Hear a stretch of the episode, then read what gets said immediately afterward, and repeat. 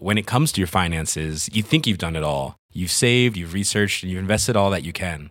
Now it's time to take those investments to the next level by using the brand behind every great investor, Yahoo Finance. As America's number one finance destination, Yahoo Finance has everything you need, whether you're a seasoned trader or just dipping your toes into the market. Join the millions of investors who trust Yahoo Finance to guide them on their financial journey. For comprehensive financial news and analysis, visit yahoofinance.com, the number one financial destination, yahoofinance.com.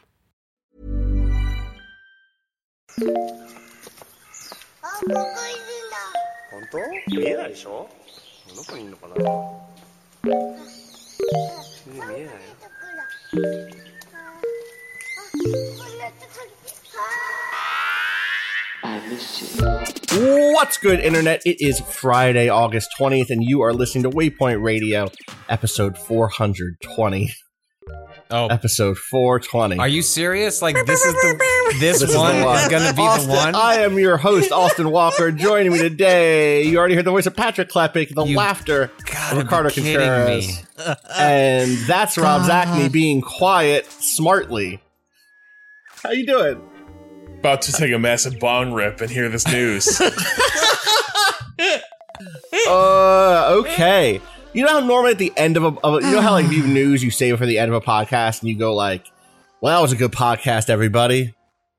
But now I'm going to bring it down. We're Yeah, that's, the what, that's, opposite what, that's today. what, I, what I what I left Giant Bomb Like we'll put it at the end of the last game of the That's year what- podcast, and then Bro. it won't dominate the discussion. But then it's it's still does It still did. Of course it did. Well, and the same thing happened to the same thing happened to me when I left, where we put it at the end of our E3 nightly coverage. Like, what are you doing?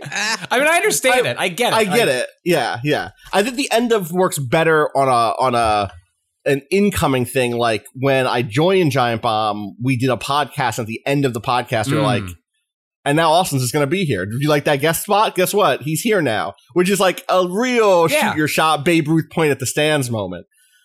Anyway. Here is the news out the gate. We're not. we we got games to talk about. We have a bigger. And we have other announcements to say today. Cado is not playing Destiny anymore. He's retired. stepped away. No. Um, th- the lore is too complicated.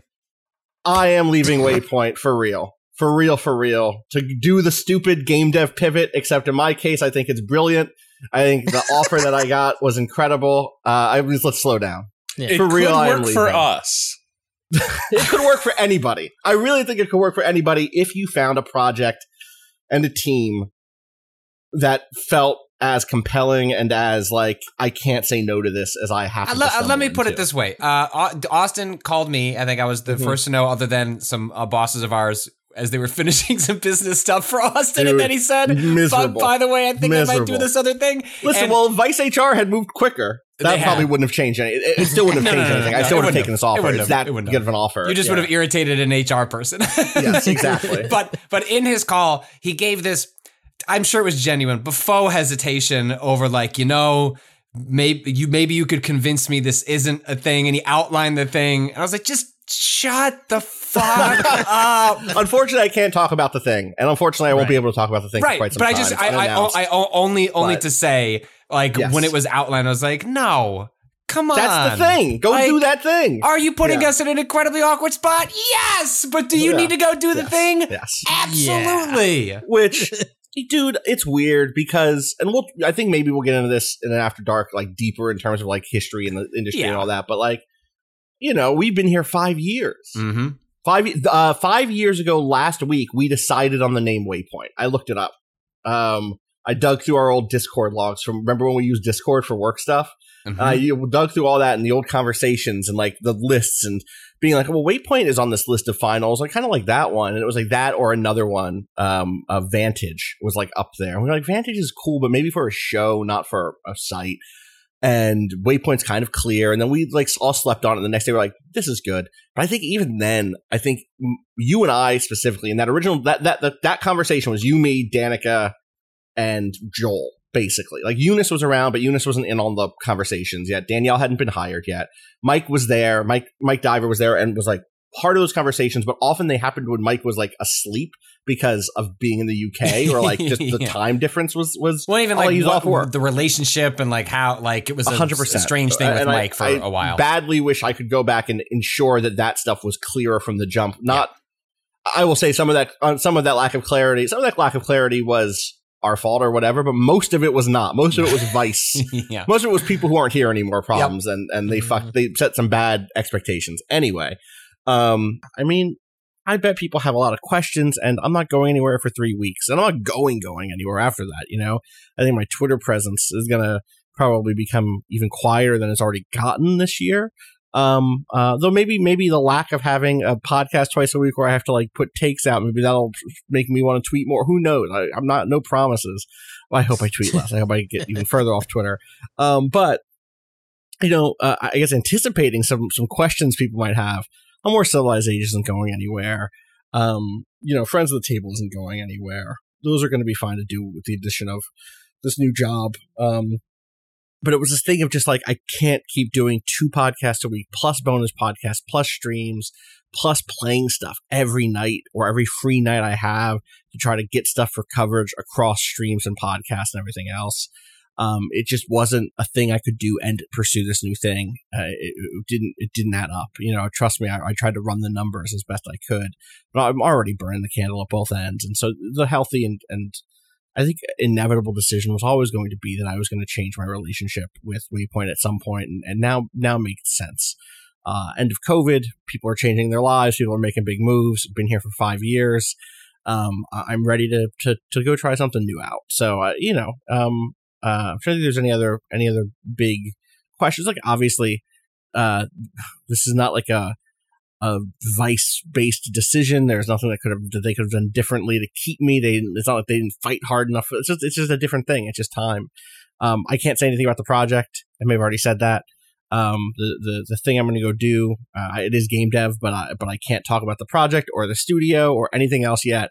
As soon as I can, trust me, I will. And as soon as I and it's not like a tease. Like next week, I'm gonna like it's just gonna be a minute. Y'all just aren't gonna know what I'm working on in my day job for a minute.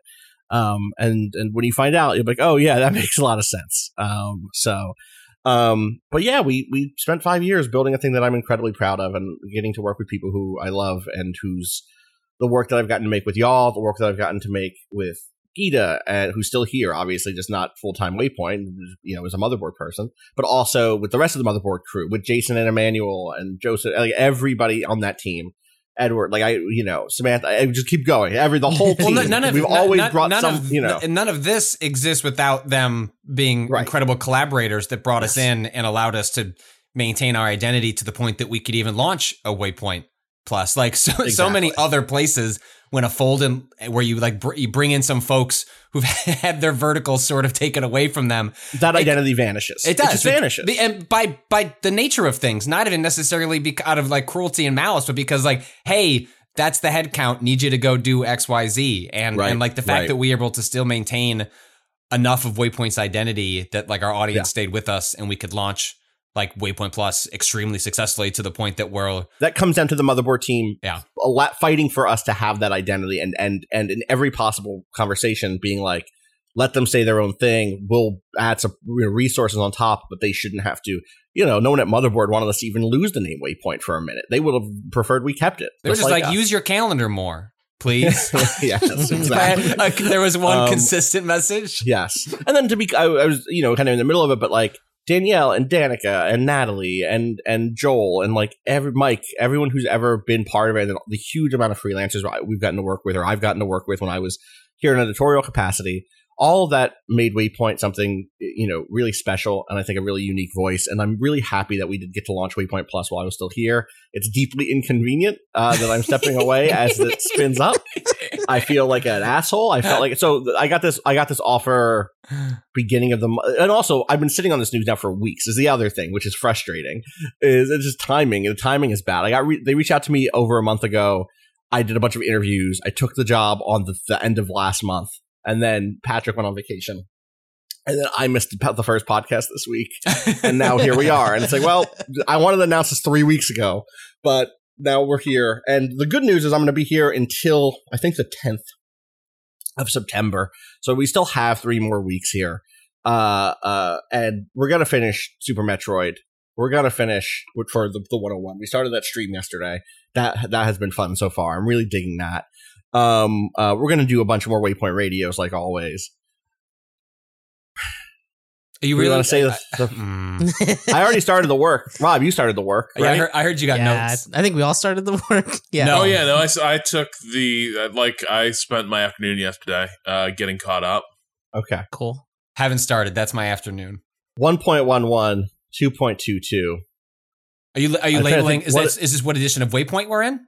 We're, No, Patrick, you Oh might you might go on Amazon and think surely Eva Rebuild will be sensibly labeled and readily parsable to me, Uh huh. so that I know I'm watching the right thing. But I'm gonna let you know right now, uh, you're looking for things called 1.11. Did you You are did you watch did you watch the original series again? No, I didn't. Oh, But I was definitely paranoid about it because I was I like, rewatched. I these are the same rewatched. shots. I, re- Am I rewatched a lot of a lot of important scenes to see if I was right about why I like the original more. Anyway, um, we'll get into it. We'll get into it. We're we are right. doing. We are. We are. We are rebuilding Eva uh, over the next couple of weeks, over the next few weeks here. Uh, we're beginning. We're going to do it in two episodes. We're aiming to do it in two episodes. The first one will carry. will cover 1.0 or 1.11. I don't know. I, I thought it was 1.0, but then on on Amazon, I feel like it said It 1.11. yeah. There's it's like a extended Is like- cut. Okay, I Yeah. see. I see. I see. I see. So yeah, we're doing 1.11 and 2.22. Uh, you are not alone, and you cannot advance. Not in, bo- in both cases. In in parentheses.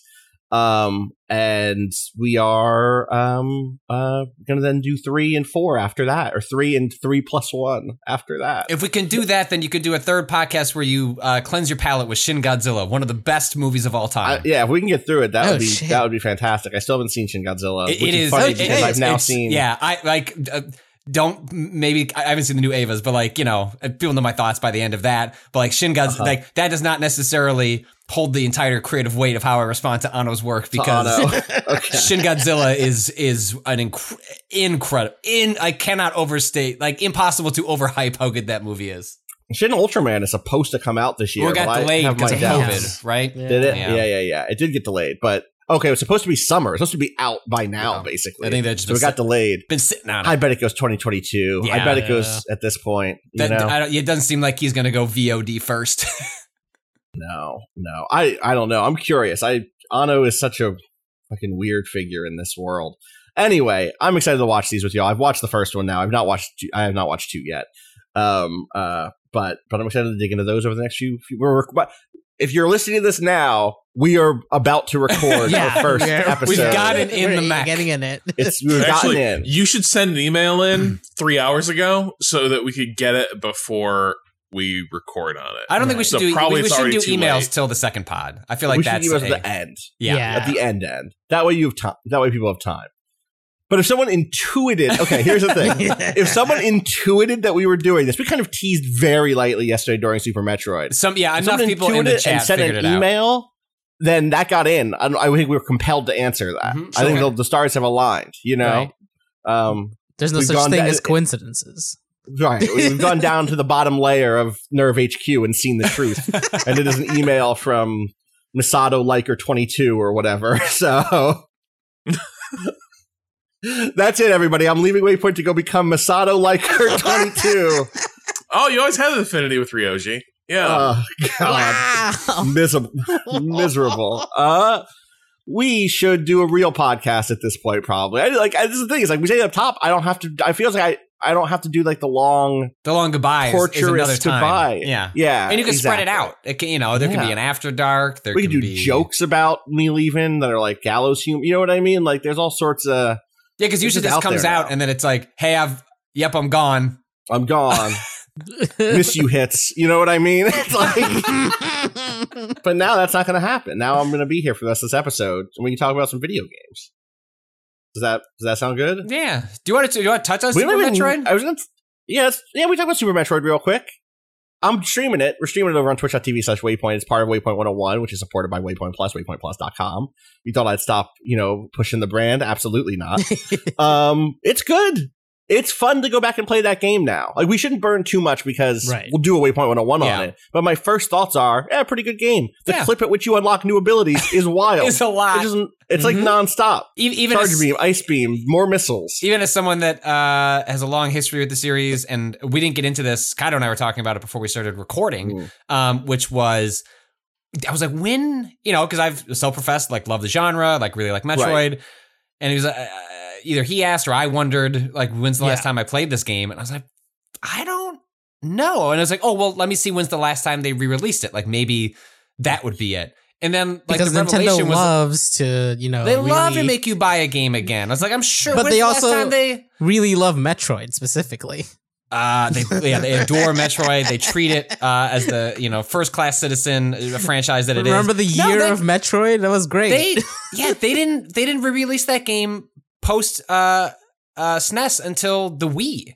Like just nothing. Not a not a single way to play that game outside of unless I'm wrong, but I was looked up a couple wikis and it's like yeah Super Metroid available on the Super Nintendo, then available on the Wii Virtual Console. And I was like, are you kidding That me? sounds I'm surprised Um, it didn't Didn't make it to like here. the DS Virtual Console or something. Well, they they were re- yeah, released on the 3DS virtual console. 3DS, um, okay, yeah. well. but by after then the you Wii. weren't you weren't Yeah. playing every re-release by the No. time that happened, no, right? like Oh. I, I like yeah, I mean, I remember when I was younger, like being very excited. Some of the early collections, like there was these Mega Man collections that Capcom put out in the PS2 era, and that's like when I like went back and played through every Mega Man game again. I played through all the Right. Zeldas again when Zelda or Nintendo did that cool Zelda collection where they put out the what was like the tweaked version of Ocarina of Time. the like master, the- master, whatever. Yeah, it, like remix some of the like the world or something like that. I forget the Yeah. details. But anyways, just long story short was I, I I then became more excited to watch you play it because like I I have I I do love Super Metroid, but it like became increasingly clear maybe I have not played this in 20 years and have Uh-huh. just internalized so much of it by its reverberance in the culture uh Mhm. relative to act the the game's like beat by beat moments itself. So that that part was a joy even and even I was caught by how quickly like the game is just like I don't know you want like seven things to do right, Have it all. right. It's gonna Um, keep going. it's- I do. I have great. to call out. I don't usually do this. I do appreciate when we get a new Patrick Klepek neologism. Reverberance through the culture is just Mm. it reverberates. There's reverence. There's there's both. It's just Reverberance. Why Yeah. not? let's get Uh, with it. it's true Add it in to this the case. list. Yeah, Yeah, it's added it, added it's it reverberating reverence. It like is. get That's on board, exactly right. people. That we live in an era of nostalgia. Reverberance is the mood of our moment. That would be a good uh, uh kind of file that away. Uh Yeah. don't Put tell that Vice. secret Um, document. That seems Uh-huh. like a good name for a thing. Almost certainly, there's already an anime OVA, like uh, like Uh, yeah. basically with that title. Re colon Rurouni. Kenshin, Yeah. Reverberance. Uh huh. Um. The. It's a revengeance podcast. Oh, I see. Yeah, that makes sense to me. God, revengeance. Um. Yeah, but yeah. So we're enjoying it. I'm enjoying it. We're. It's. It's. I think that stream has been fun. It's been fun to. It's been fun to see the ways in which my knowledge of games influenced by by Super Metroid allows me to play Super Metroid in a way that's like. It's fun to see what skills cross over and what ones don't. The sort of like, hmm.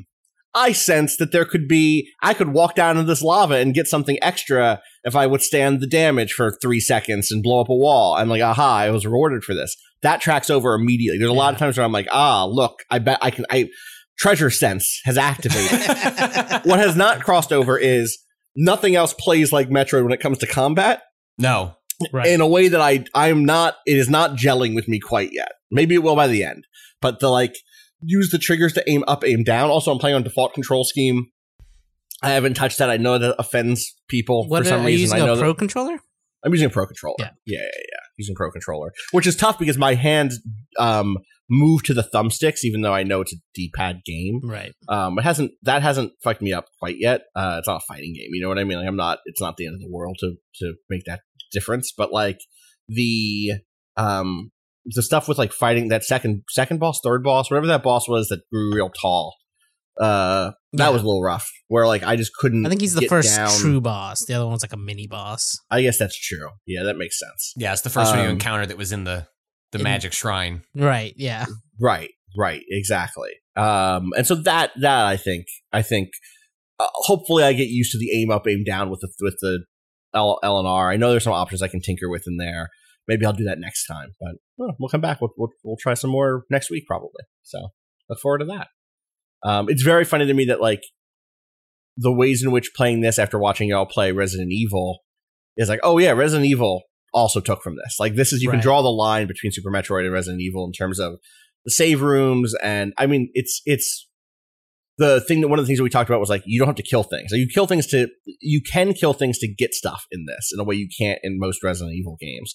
You're not like uh, if you fight a zombie in a Resident Evil game, you're you're net loss. The ideal Yeah, is you can't grind out it. bullets. You can't grind out bullets. But there is still that thing of like, why am I wasting time on these enemies if I can just dash through them or move away from them or jump past them? Like, if I'm at max health, I don't want to fuck with anything at this point. Um, and that's a fun thing. And then obviously save rooms and and even just caring about resources in that way, getting excited when you do find a, a thing that can restore all your missiles or whatever. Um, is is very Resident Evil. So it's it's fun to think about the ways in which genre shapes up and how the adventure genre, you know, was touched by this action adventure game. So, well, keep playing it. I'm excited. I don't want to say too much until we hmm get get to the 101. You know, um, do we want to take a break early? Because our plan was to have this co- the conversation up top and then take a break after it. And that And then that conversation was like faster. eight minutes long, which is fine. You know? uh, yeah, fine. Let's take a let's take an early break. Let's take a quick break and we'll come back.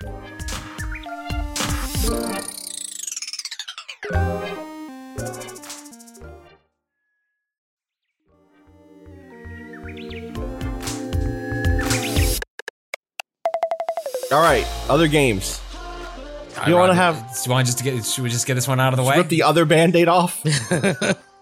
Uh, yeah, out this out now. I think on Game Pass as well. Uh, twelve minutes, new game from. I always want to say A24 because I'm just merging them in my mind. Um, Uh-huh. But uh, from uh, Annapurna uh, Interactive, although Annapurna also has a film division, the, the film division, Uh, right? Yeah, so, hundred percent. yeah. That's first, right? uh, yes, yeah. The game and they also do the thing is like they do things that are not so dissimilar from A24. No, they're, They're in definitely that in, same the same. Yes, yes, Right? that- like, like yeah, same same wheelhouse. Uh, Twelve minutes is a. We're gonna start vague, and I think get more specific, and then I think there might have to be a moment where like we do some mild spoilers to explain a couple of things about like what's like going on mechanically in the game that I think are worth. We'll get into it. The game doesn't have a content warning, and I think we should talk about some of the content on a more specific level. Um, Which and, is say yeah, we like- should have a content warning, is what you're saying. uh, well, there'll be a well, content. th- there's things we're going to talk about that are going to be upsetting. Let me, yeah, actually, let's let's do this. There's some pretty extreme depiction of physical violence Mhm. uh, in this game. Lots of different forms. Much of it against pregnant women. Um, Wow, you just spoiled a part of the game already. it's the first. It's like you you learn this in the first twenty seconds. okay, all right. Like, dude, if we can't talk about like. There's violence on the day that your character comes home. Like, then we can't talk about. Well, I just game. thought we could work to the higher. We could talk. Okay, it's fine. It's fine. It's fine. We can we can do that. We should kind of we should put at the top that we're gonna spoil part of the like plot up up front. Um, Yeah. So uh, well, okay, so it- okay, let's imagine. Let's imagine, like many people, I've never Uh-huh. heard of 12 minutes. 12 minutes. uh, uh, another game we talked about with, or y'all talked about on Monday show with, uh, with with regard to content warnings, uh, was was Boyfriend Dungeon. That had a, a pretty large kind of mind share inside of what I suspect is our demographic. I think our demographic Sure. has probably heard of Boyfriend Dungeon over years of PAXs and and indie game showcases over the last year and stuff like that. It was everywhere. People had people were hyped for it. There was a moment when I think that was true for 12 minutes for for people who are really tuned into games, but that was like five years ago when I first I heard think it was- about this game. yeah, like it's been kicking around. Then there was like a trailer at an Xbox showcase a couple of years back that was really striking, and it's striking because the game is a top down adventure game. It all takes Right. place like from an overhead view, almost Yeah. like you're overlooking a diorama. Um, there was a quick look EX of this featuring Jeff Gerstmann and Dan Ryckert from 2015. wow. So th- okay, this is what I'm saying. Like I remember first hearing about this game before anyone listening, not anyone listening, but many people listening to this knew my name. You, you know what I mean? Like, Yeah, I, I did not realize that like it, freelancer form perspective. Yeah, went yeah. went far, far far back. So I mean, the general premise of the game is that you uh, are this person who uh, comes home. Um, you are stuck in this time loop where you don't know why you're there. Like you've come home to have a dinner with your wife, as Rob mentioned. You find out she's pregnant, uh, and an intruder who claims to be a cop arrives, and a lot of different things can happen. It takes place from a, a, a top-down perspective. It really is an adventure game, a point-and-click adventure game shifted to a different perspective. So if you have played a Monkey Island or any of the you know any of the ilk uh, from from that from that era, uh, you're going to be familiar with the mechanics. It is a lot of like pointing, clicking, interacting, taking objects, interacting those objects with other objects, Mhm. and seeing what happens. And what you are attempting to do is over the course of these individual time loops, uncovering new information that you can then take back to the beginning of the time loop, apply it. That can be as simple as finding out a piece of information from a character in a certain context and then applying that information to a character in another context where in a uh, let's say a, a a situation where you have enacted violence on one or multiple characters will put people in a heightened state where they'll be willing to say things they wouldn't otherwise. And then you can use that information in a in a in a conversation that say happens as you walk in the door and your and your wife uh, is like ready to so this is you a nice I have not played this game, uh, but like the thing that you're saying, for instance, is um, there's a you play through one s- sequence where you hurt somebody, and in the process of hurting them, they say, you know, when their when their birthday is, and then Yep. the next time you start, you go, I'm stuck in a time loop, and they're like, No, you're not, and you're like, I can prove it to you. Your birthday is such and such a thing. And then they go like, "Whoa, you're stuck in a t-, or or maybe even just like, oh, you're cheating on me. I know that you're cheating on me with a guy named Bill or something like that." Yeah, you can, you can push the conversation. It's not it's not always necessarily like About let's talk about loop. the sci-fi backdrop right, right, or right, whatever's right, happening here. It's more just like you can push a conversation in a certain Right. direction Gotcha. using new information, and so like that is the basic are structure. of the the interactions are the inter we compared it to an to an adventure game my impression i have not watched much gameplay of this but my impression was that the my impression from the 25 second jesus and Mero clip i saw on twitter yesterday was that there was a sort of combine x with x x with y thing like i have a knife and i can combine it with anything in this room in a way that is more open than adventure games that produces effects is that not true Uh, I think it's pretty like it's pretty instrumental. Where it's like Okay. there are a few like very simple use X on Y to achieve like Z effect. There's Mm-hmm. a few things like that, but honestly, the analogy is much more because of the looping thing. I it's see. much more like um short fiction twine adventure, where the entire thing is assembled like a series of locks, Okay. and you are just jam- your choices are like the lockpick, just being jammed through the mechanisms trying to Mhm. find the different uh like tumblers that's what that's what you're doing here so like there's that traditional adventure game stuff but honestly in terms of the way the looping works uh it's very familiar from like uh like te- like twine text adventures I think where it starts to get maybe a little bit grating, and Patrick, you can tell me whether this this tracks with you.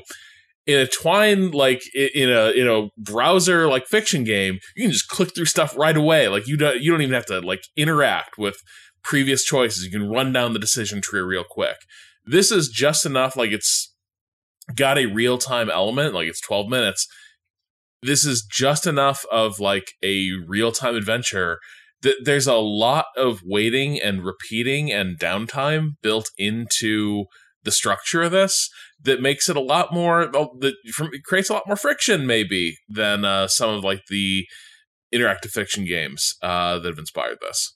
No, I agree with you. Like the the game could would benefit from some sort of interface that's like what what do you know? How do you know it? How does it connect? So you could refresh Right. yourself. right Um, like what what will free, the game does have ways to advance time forcefully that are, um, uh, it sometimes contextually makes sense and other times are like deeply humorous.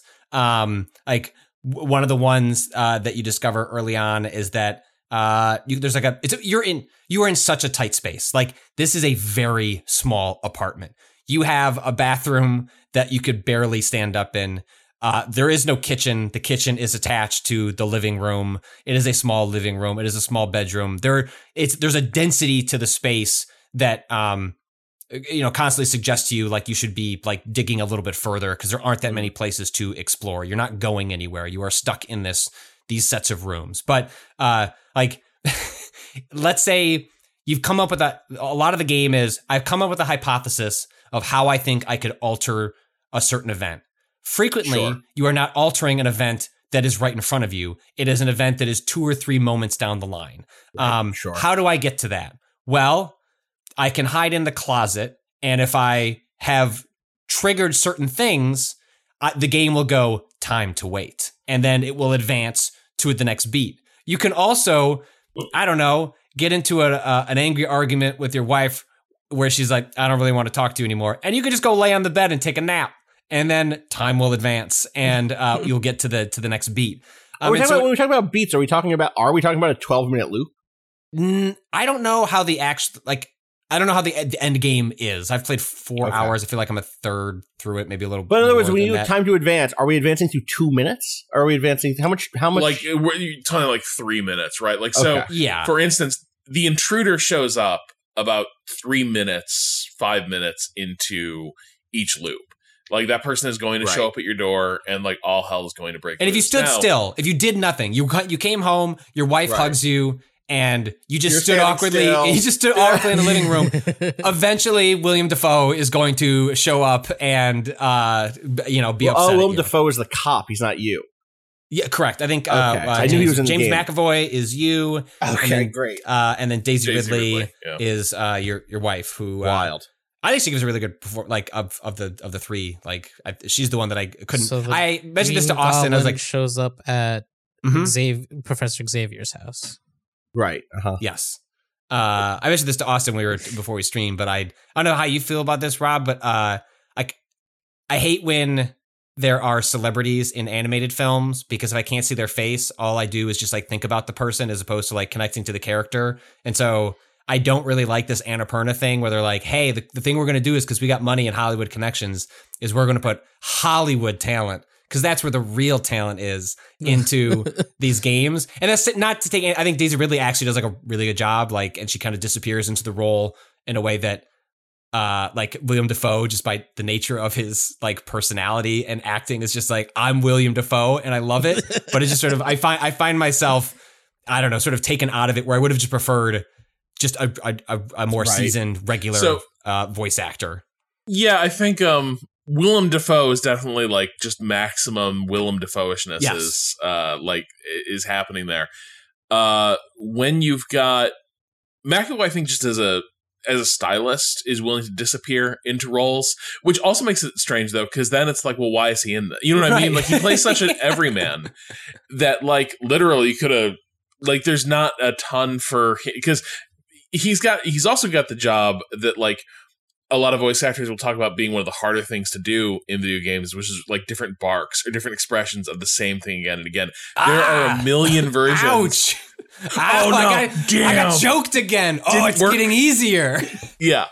Uh, so like, yeah, that's what like what McAvoy is being asked to do is primarily some real video game voice actor bullshit where it's like, oh, I hate it. Urgh. so frustrating. All right, that's getting easier. This is getting better. Oh, I can't fight that guy. Like billion versions of that.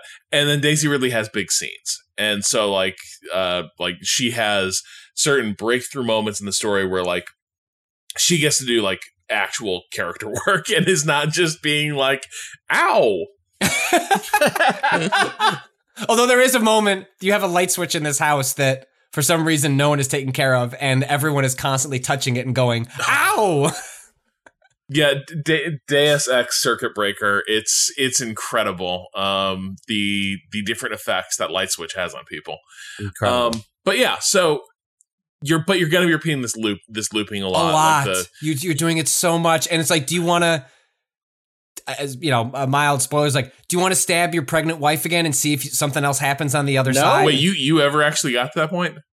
I just started. You can kill yourself. Like you. you oh can- yeah, no, for sure. Like uh, I just started. What happens is this is a game about witnessing violence repeatedly, over and over again, and then seeing how those scenes play out with different forms of information.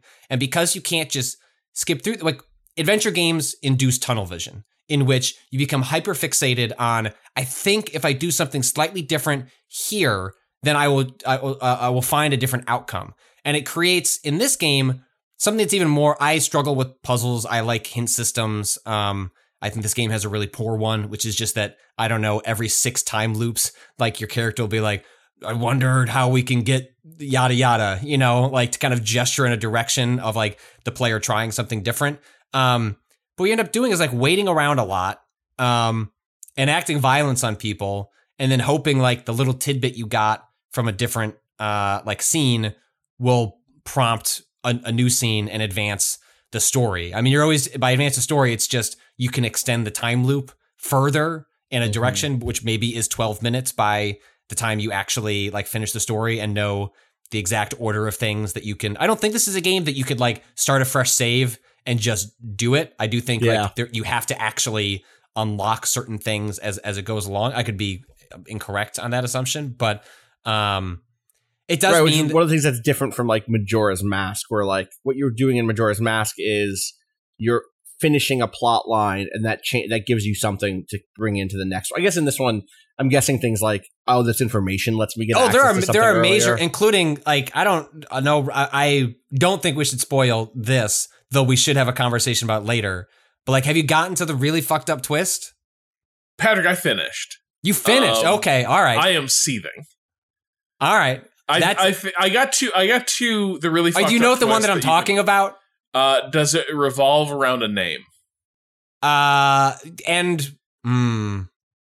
just DM each other on the computer. Okay, hold on. I'm gonna. you're on. Yes, I'm gonna. Let Patrick DM you, Rob. That way you don't reveal anything extra. Um, Yeah. Okay. Rob's There's giving me a thumbs thumbs up. up. Yeah, that's Okay. bullshit. Um, hopefully Oh, it yeah, no. changes. Totally bullshit, and also makes no like. It doesn't make sense. No. like you're. It's None. like you're like literally. This game hinges on. Oh yeah, your character just totally like forgot some really important information. But some really important information. Really big, some just- really. Shit, it slipped my mind. Fuck. Oh, I did that, and then I did that.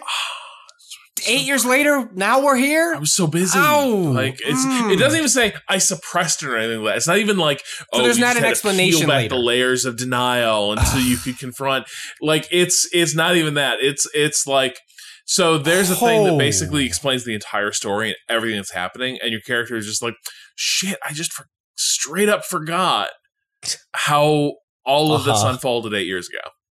God, because I've been hinging on the notion that okay, like this is a game in which like it is like a you know you you are it is mystery upon mystery, it is surprise upon surprise. That is the way the story is layered. It's the way the conceit is layered.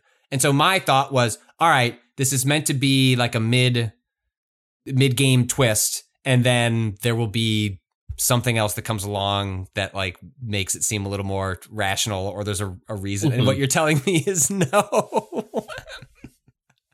what you're telling Rob me No, you basically head. finished the No. game. I can tell you like you have one you basically have one more thing to do. oh so I, I am Um, okay i'm i'm i'm closer to the to the end i, I it felt like so the okay so here's here's the thing that i've been frustrated with i the reason i said oh i'm like four hours in maybe i'm only like a third of the way through is like i kept getting to a point where it's like i feel like i've set up a choice on the ending and then i Mhm. keep fumbling whatever is the last thing that i need to do to just have the ending mhm. like move forward um and it sounds like to you like i, I am at that point and i just I to- finished the game like four hours and 35 okay then we, i then i get it sounds like we played it like at the, roughly Yeah. the, the same the same pace Yep. uh it's weird because i i think i like it more than rob um like i like what it's going for not so much in the- theme and its story which i think it really just completely blows up what now it sounds like at the end but i do i, I did enjoy if if there were better ways of getting from point a to point b on the timeline I Mhm. did really enjoy like the different ways of solving and like going back into the scene using new con- contextual information and applying it. Um, having the like the the perspective from the top was like an interesting way of like even just portraying like like portraying violence from that perspective. Like does make it kind of like shocking and distanced in a way that I wasn't expecting the first time through. It's just then becomes like not just numbing, but like uncomfortable when you're witnessing it for the second or third time. And the way the game the game tries to introduce like here's a fast forward element that doesn't really work that well Yeah. because like when you you can't just hold fast forward through a conversation. It makes you like fast forward through each of the dialogues. So it's like click, click, click, click. Um, in a way that I thought I was just like, is there something wrong with my mouse? Like, why can't I just get to the end uh, of of this conversation? Um, when it really would have benefited from just the ability to like pull up a tree that was like. Now, granted, if you did that, maybe the game would the game would be like ninety minutes. I think it would. I think Yeah, I um, the, yeah. the game like it gives it because the other thing is nailing the timing on some of these things also matters. For instance, there's a very And that early part is cool. I do really like. right? But then you need to nail the timing every time. Yes, So, like for instance, yes, there's yes. a point where you need to take Right. character off the board for a minute uh, to have some other things play out. There is a way to do that, but if you don't uh, like remove something from them being able to access it, like first thing, they will then moot your ability to uh, like get, get them out of the way. So like there's there's things like this you always have to be like first thing I'm doing is I'm just sweeping this item into my inventory uh because that sets me up for a very quick way to uh you know to to get through the, the next stage of this that I that I need to do. Uh but I, I think the other thing too is so I like I like the idea of this game. I like a I like even a lot of the execution for as frustrating as it was. Uh, sometimes like once I once it started coming together, like each time I had that moment of like, oh, I'm really starting to put things together, and I'm really starting to see like new options becoming open. And when you have the With- eureka, like like the last night or two nights ago, at the first time I played the game, I played about half it, and then I guess I played the second half. Like I went to bed and wasn't sure how I felt about the game, but it took me 30 minutes to turn my brain off because I kept just thinking about, oh right, like what if I did this Mm. and then tried that, and then had three options that I was thinking about when I sat down to play the game last night. I was like, well, that's that's noteworthy that like it wiggled its way into my brain, and I was thinking about the different ways these scenes could play out. And uh, if anything, it made it more frustrating because I was like, if I could just access those bits faster and more efficiently, I could have enjoyed the parts, the pieces that were there instead of, uh, you know, lingering in, in moments that I'd experienced 15, 20 times. Right. I think, but I think the other thing that I found really unsatisfying is that so there's this whole like one of the big things is like, can we figure out why this intruder is doing this? Like, what's what's going on here? And so there's this almost implication like, ah, you know, like really, what if this is a good guy who's just like desperate? And it's like, I'm sorry, I've seen like 50 loops where this dude like executed like a woman on the floor uh, with a shot to the head, choked my character out multiple times. After he'd gotten the thing that he wanted. yeah, like there's just like, and so the game's like, damn, you know, we just need to figure out like what what's the thing you could say to him to like keep this horrible thing from happening. And it's like, dude's a straight up monster. Like the fact that like you can figure out ways to just completely whack this dude, and it's like that's not the solution. I'm like, it's It a was for solution. Me. it's it's a solution. I, like, I choose this to be the ending, even though the credits haven't uh, come up and the achievement hasn't popped. This Yeah. is the ending Right. for character labeled cop. Yeah, but so and and then like yeah, there there is a there is a twist that is one just like overused generally in fiction too much, but two is like the entire thing has been your character like nobody understands why this is happening. Your character doesn't understand, and then yeah, the the twist comes and it's like, but you should have just known this all along, dude. Like I don't. This doesn't. Yeah. It's shocking to me, but it But it shouldn't wouldn't be shocking, shocking to to you. Right. Right. Right. Yeah, The, um. it's- go, go go ahead. ahead. No, you go ahead. I was just saying, yeah, I, I like the start of this game. Like w- once you start hitting the twists, I think the story goes pretty downhill. Um, but I, I like the setup so much, and I think like that's what I kept coming back to was the initial premise of the game and what it was trying to do was really interesting. And it's just like once once the once the, the capital R revelations started to happen, I was like, well, none of, okay, you know, I mean, Daisy Ridley, she's doing her best. She is selling the shit out of like what's going on, and I feel for that character. But then you think about what's actually happening in these moments, and it's like, Yeah. ah, all right, Um, I really want to. This makes me really want to go play the Forgotten City, which is that Skyrim mod turned full game. That's about a looping murder mystery in Rome in a cursed. I've Roman heard that's city. great. Huh. uh, which I has been on the list for a minute now, but I should just go do it. The thing I was gonna say before is I'm it it's and I kind of gestured toward this at the top was the I've seen some people out there talking about how surprised they are about what the some of the the more aggressive and hostile and violent content is here. Um, seeing saying that they were taken off off guard, but I haven't seen the the conversation move in the same places that the boyfriend dungeon stuff did, and I, I kind of anticipate it won't.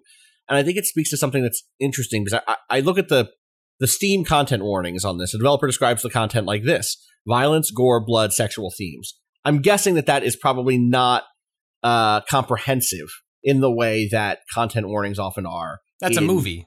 Right. This is this is like yeah, this is like the the right the the PG thirteen breakdown or your like uh TV thing in the top left corner. Right. Raphael the- says, "Damn!" Damn, in right. this one. right exactly. uh, um, it's very funny you both went there, but I think one of the the reason I got to say "damn" when I was a kid. I lost my damn sigh. Ooh, he Ooh, went there. He did. God, that movie rules. The opening shots of like New York with like traffic. We, sh- uh, I'm leaving, but I want to do a Teenage Mutant Ninja Turtles three movie. three months Yo. from now, Austin's Fuck. like, "I'm back for one pod one only, movie and it's only. to Yeah. watch TMNT. TMNT." one. I, I am here to discuss. I, I want to address Look. the Scepter of Time issue. anyway, First the thing I was was going to get best. to is first one's great. Uh, yeah, I agree. The um the the thing I was going to or say was that like there's so much else on this page that that is itself.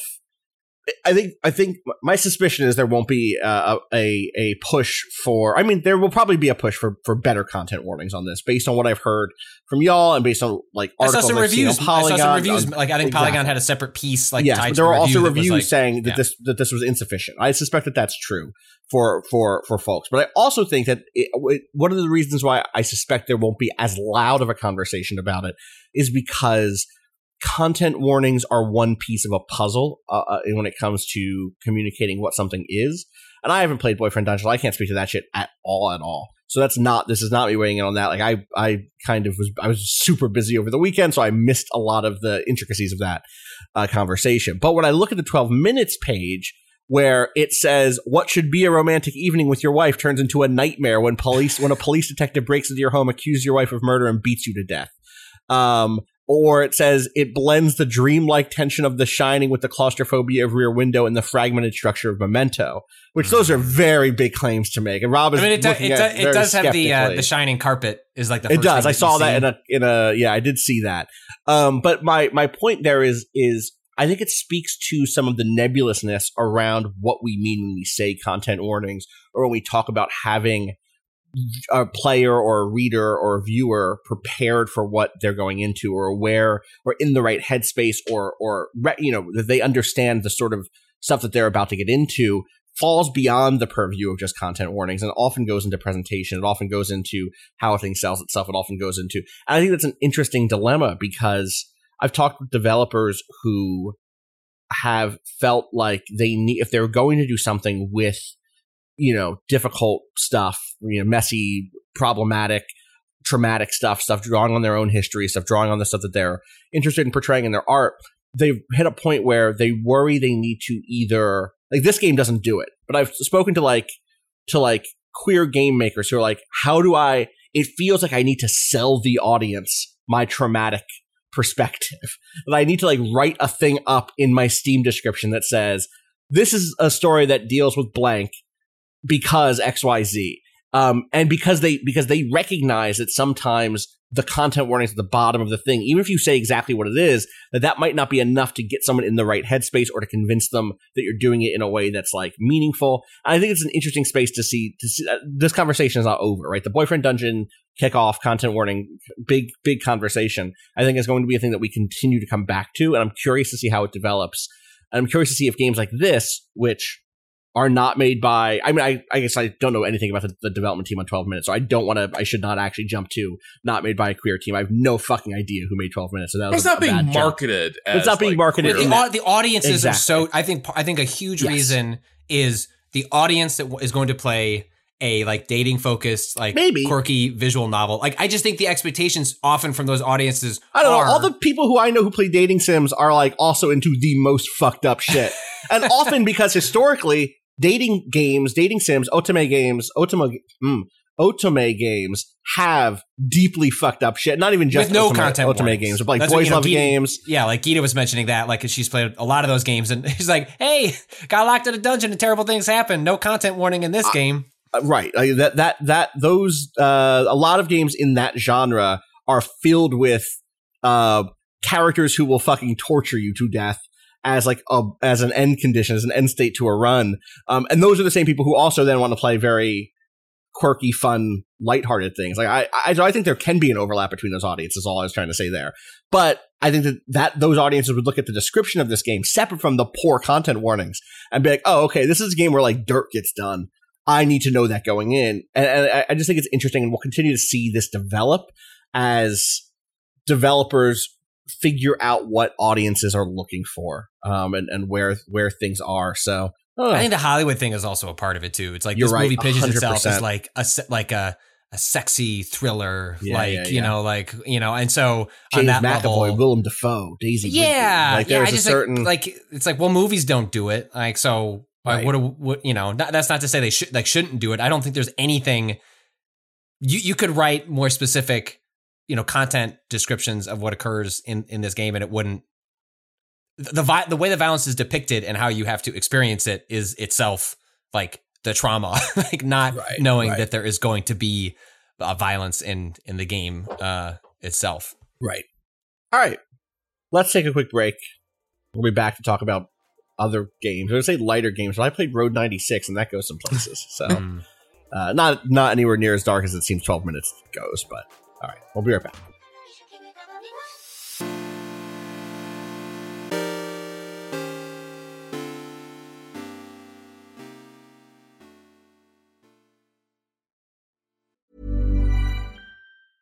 When it comes to your finances, you think you've done it all. You've saved, you've researched, and you've invested all that you can.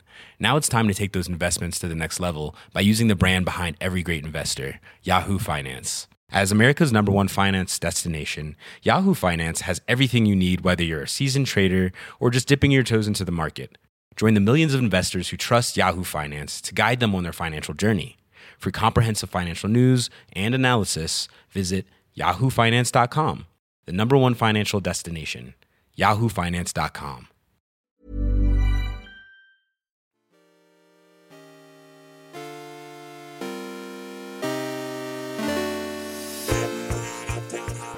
Okay, I mean, ready to come look back at, in? Look at what look at what Martin's up to. You know? What's Martin up to? Oh, I, There mean, go, I didn't Martin. get the text. Oh, sorry. Hold on. Oh wait, Got, got some Oh, corn nice. there. yeah, I was like, that Hold looks on. wholesome. That Good looks very corn. good. That yeah, no, corn. it Doesn't is. break. It is. Hold on. Let me get the full post. Uh huh. Yeah. No, I'm happy. For him. Nice. Wow, congrats to Martin. Way to go, Martin. Do one thing every day that makes Shut up you happy. James. Oh, wait. Are you Hold kidding on. me, James? Wait. Wait, wait, wait, wait. guy. Wait, it's the same guy. Wow. It's the same guy. Wow, James is everywhere. James is like, up, we gotta do something about the 5G voodoo. Also, you hear about the uh, five years of corn, one dollar Meijer? But the thing is, one dollar. the thing I don't like about this is the Martin is out here like, check out my first ear of corn. I did it against all odds. I did it. And James is in the comments being like, you know who I has buy good that corn? shit for 20 cents. Yeah. Yeah, shit's Shut the easy. fuck up, James. Fucking Let- get Mar- outta here. above. Okay, so to describe what we're looking at, Martin, uh, middle-aged, older man, glasses, uh, ear of corn, holding up an ear corn proudly under a sign that says "Do one thing every day that makes you happy." He got that. He he framed that on purpose because he's so Yes. happy about this corn. He wakes up in the morning, pours his coffee, taps that sign like Ted Yes. Lasso, and Yes. is like, "Yes." Boom. Checks that Check indoor out- bird feeder. Yeah. Check out my first ear of corn. I did it against all odds. I did it. James says Meijer always has good deals on corn. Sometimes you can get five ears corn emoji for one dollar. Shut the fuck up, James. The fuck And yeah, the same here. dude. this other. Did you already talk about this other post? No, we didn't. did So privately, James not is a- also like a mere hours before he was like sharing the Meijer deals on corn. Uh, he saw something out in these streets that he was not happy to see.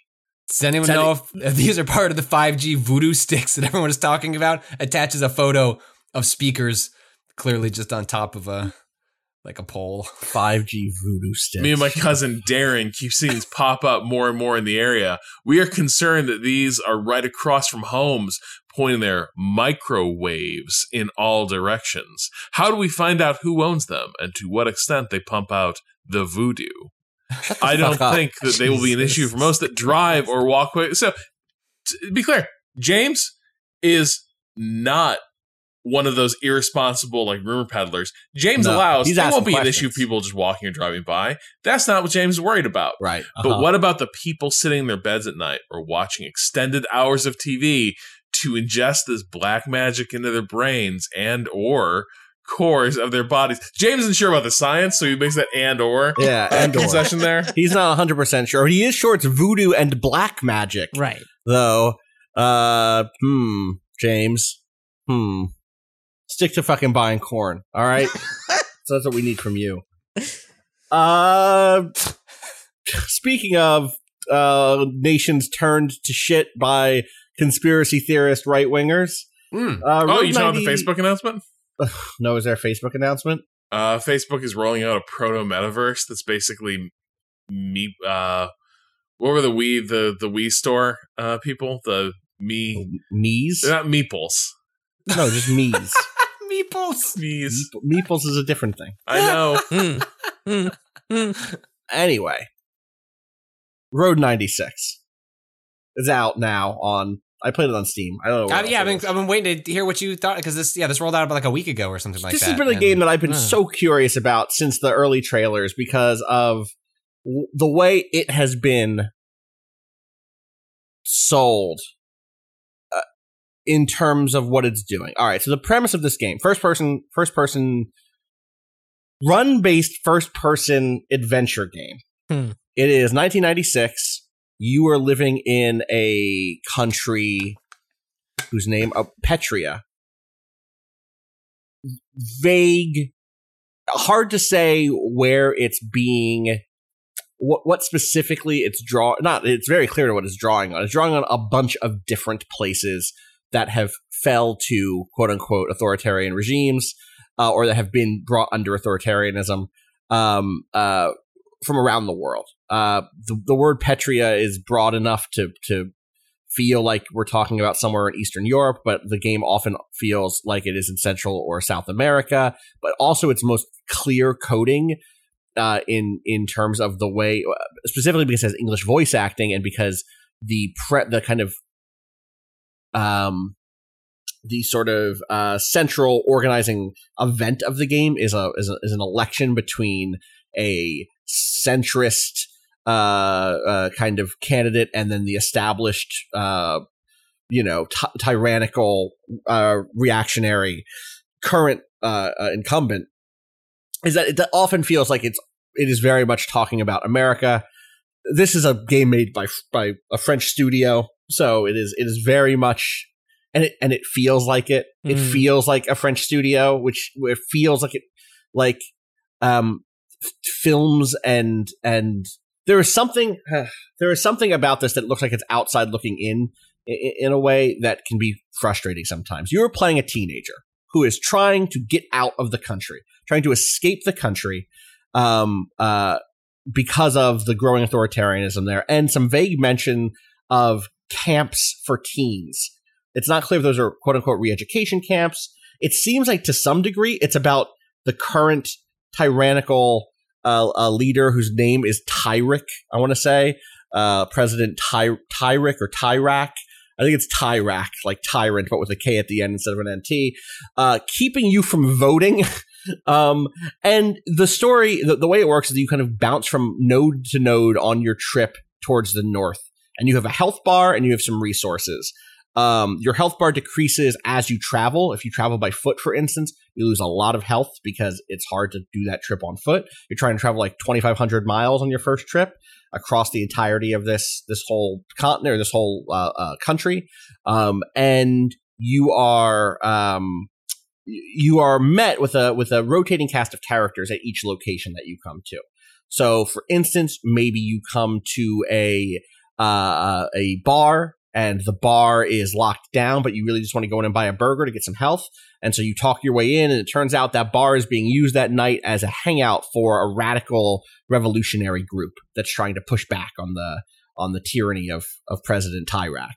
Um, uh, or you uh, you hop on a bus, and in the backseat of the bus is a little kid who's run away from home, or another teen who's run away from home, a younger teen, and who's hacking into the government's databases to give everybody free hamburgers. Or you get a ride with a friend, and you're in the back of a kind of a SUV, and uh, the the people driving you are a couple, and they're debating the future of the the country and like one of them is is a little more a little more liberal and one of them is a little more conservative and they but they both think that the teen should be treated better and then a cop pulls you over. What do you do? Um you have lots of dialogue options. You have lots of um sorry it struck me. When i said this game reminds me of french games the thing i'm thinking of is life is strange Right. the dialogue, the mu- some of the musical choices, some of the ways in which everything feels very carefully. Um, t- this is a game about teens, like that vibe, and like what that looks like. The certain type of of stylization around what teen voice is around reminds me so much of Life is Strange One, uh, uh in such a heavy way. Mhm. But it's not going Um, full like Detroit Become Human, where it's like I got things to say, and Oh, it has things. No, no, it has things to say. yeah. but I'm not quite sure what those things are yet. So, for instance, I'm going to spoil one. Or okay, so let me give you more about the structure. You complete that first journey. Part of the thing about going getting to the border is you're along the way. You're talking to people about their plot lines. Basically, there are six main side characters. Right? There's a little hacker kid. There's someone who's part of the the revolution. There's like a TV hostess, and each of them have story beats. And you're completing those story beats over the course of multiple runs of getting different teens out of this country um uh, along the way you're unlocking different abilities so like on my first run i unlocked lock picking and i unlocked cleverness which open up different options in conversation or in the environment so because i had lock picking the one of the ways that became available when you get to the border you have like eight different options for how to try to cross right you can just try to rough it across the the hills you can what i did was i used my lockpick to sneak into the back of a truck and have the truck drive me out but even that had some puzzle elements once you're in that scenario. Um, and, and so you're you're unlocking more story beats for these characters. There's a little percentage bar in each character, uh, how much of their story you've unlocked at this point. Oh, interesting. Uh, It's right. So this is where I'm getting to when I talk about like the, the structure of this game being weird. And again, from run to run, if you've unlocked lock picking, that stays with all of your characters. All of the teens in Petria have learned how to lock pick for some reason. um, going, Someone going sent around. out the WhatsApp Yeah, video. ex- exactly. uh, they all got clever real quick.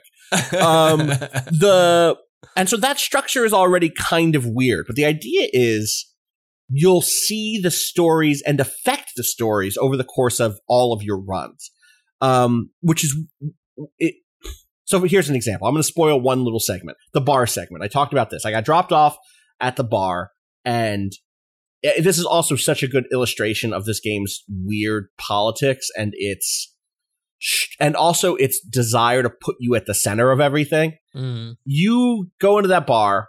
Uh, someone basically says, ah, "Send the kid in. Let the kid get a burger." You know, this kid's on the clearly, you know, on their way, or in this case, I was playing playing a woman. Uh, this, you know, this girl's on her way up to the to the border. Let her let her come in and get some food. One, they were in the middle of an air hockey tournament, so I played an air hockey mini game. This game has lots of mini games, air hockey mini games, lots of little like. I was part of a heist at one point, and that was like almost like a um keep talking and no one explodes thing. I'm like, all right, I have to give these people, I have to tell these people which camera they're on. I have to tell these people where the, um, what code, what the code is for the for the safe. So I have to look around this room and find the code for the safe. Oh, there's someone knocking at the door. What do I tell them to do? Like that was kind of neat. But so I did an air hockey tournament in the, at this bar. I won the air hockey tournament, which meant I won thirty bucks or something, which is a fortune. 'Cause that's bus fare, that's food money, that's you could get All the pla- you could- burgers you want. all the burgers you want. Um, and then I had a conversation at the bar, and at the bar, one of the people was like, "So are you political?" Which is a way again. Are you political? Has a very we don't say are you political to mean are you to the left but there are places in the world and times in the world in which you say are you political to mean are you engaged in the political struggle that we're in Mhm. Okay. uh, I tend to associate that with French and Western European leftists as like th- that tends to be one of the ways I've heard that coded before in conversation. All right. Um, uh, and so when they're like, "Are you political?" they don't mean are you and so you say yes and the reason i say that that's how this me- this is this means is like 10 seconds later they're inviting you downstairs into the secret into the secret like uh radical revolutionary hub hq where you're looking at a map of the country and they're debating what to do. And they're like all right we've been trying our best to get the word out. We have a pirate radio station and we've been telling people to resist but now we have to decide what our next step is. Do we blow up a a uh, a a big um what do you call it? a billboard for the bat for the bad president? Do we blow one up? We invite a bunch of you know cops and press there, and we blow it up in front of them so they can see that we're serious. And of course, the room is divided. One of the leaders says we got to we have to take more you know a more violent stand against injustice. That we can't just keep doing the pirate radio and the vandalism. That's not enough. We got to go further. And the other guy goes, wait a second. At the end of the day, we have to win this hearts and minds, votes, etc.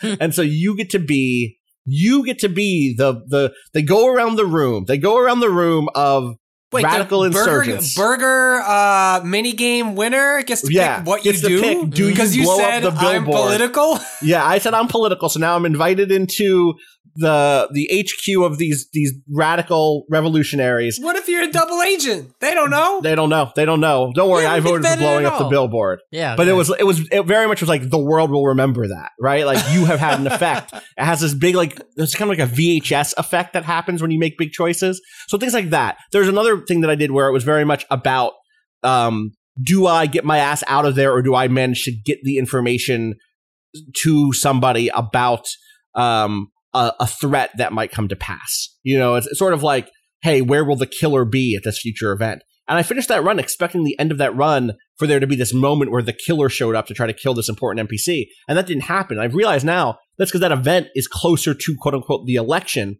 and time moves up as I go from run to run to run. And so As you're progressing the stories Exactly. like, along, then like And so- Huh. Okay. I- it's very weird. The way that this game is is sold on Steam is hitchhike your way to freedom in this crazy procedurally generated road trip. No one road is the same. And like I believe that some procedural generation is happening in terms of n- when we narrative design procedural generation, what the flow chart is, which events you get when, Mhm. stuff like that. But like this is a very this is a super scripted game. Those six main characters are the six main characters. The like the girl who plays the trombone that you meet in the camp. Maybe I didn't need to meet her in the camp first. Maybe I could have met her in the car ride with the with the the parents who are divided. but you still meet her. But I still meet her, and she's the character. And those that conversation is that conversation. The arc of this re- game is going to play out to The- some degree right. along a But I- line, no matter what. What I don't know is will the end of this game, to what degree are these choices I'm making setting in stone some ending six or seven or eight runs down the line? I think Hmm. it's six runs to succeed, but right now I don't know how I wouldn't succeed. I think I'm you know I'm playing smart, but like I haven't hit anything that feels like an impossible to win situation yet. Maybe there are some bad decisions you could make where you're in really desperate situations where it would go bad, but like it's all it's all choice. You're not like picking up a gun and running around. Th- and those no no guns, no shooting, no violence, or there's violence happening, and there's a heist with like guns, and there was a guard trying to knock down the door and come But you're you're me. not the one shooting bad dudes or whatever. I have not shot anybody. I'm not. I don't think that's. You're playing a teenager who is like passing through a dangerous world. And There's some scary Okay. bits. I think getting across the border in the truck as like the cops and the dogs are trying to like get you or trying to find out if you're there. That stuff is is a little spooky and like is is is stressful.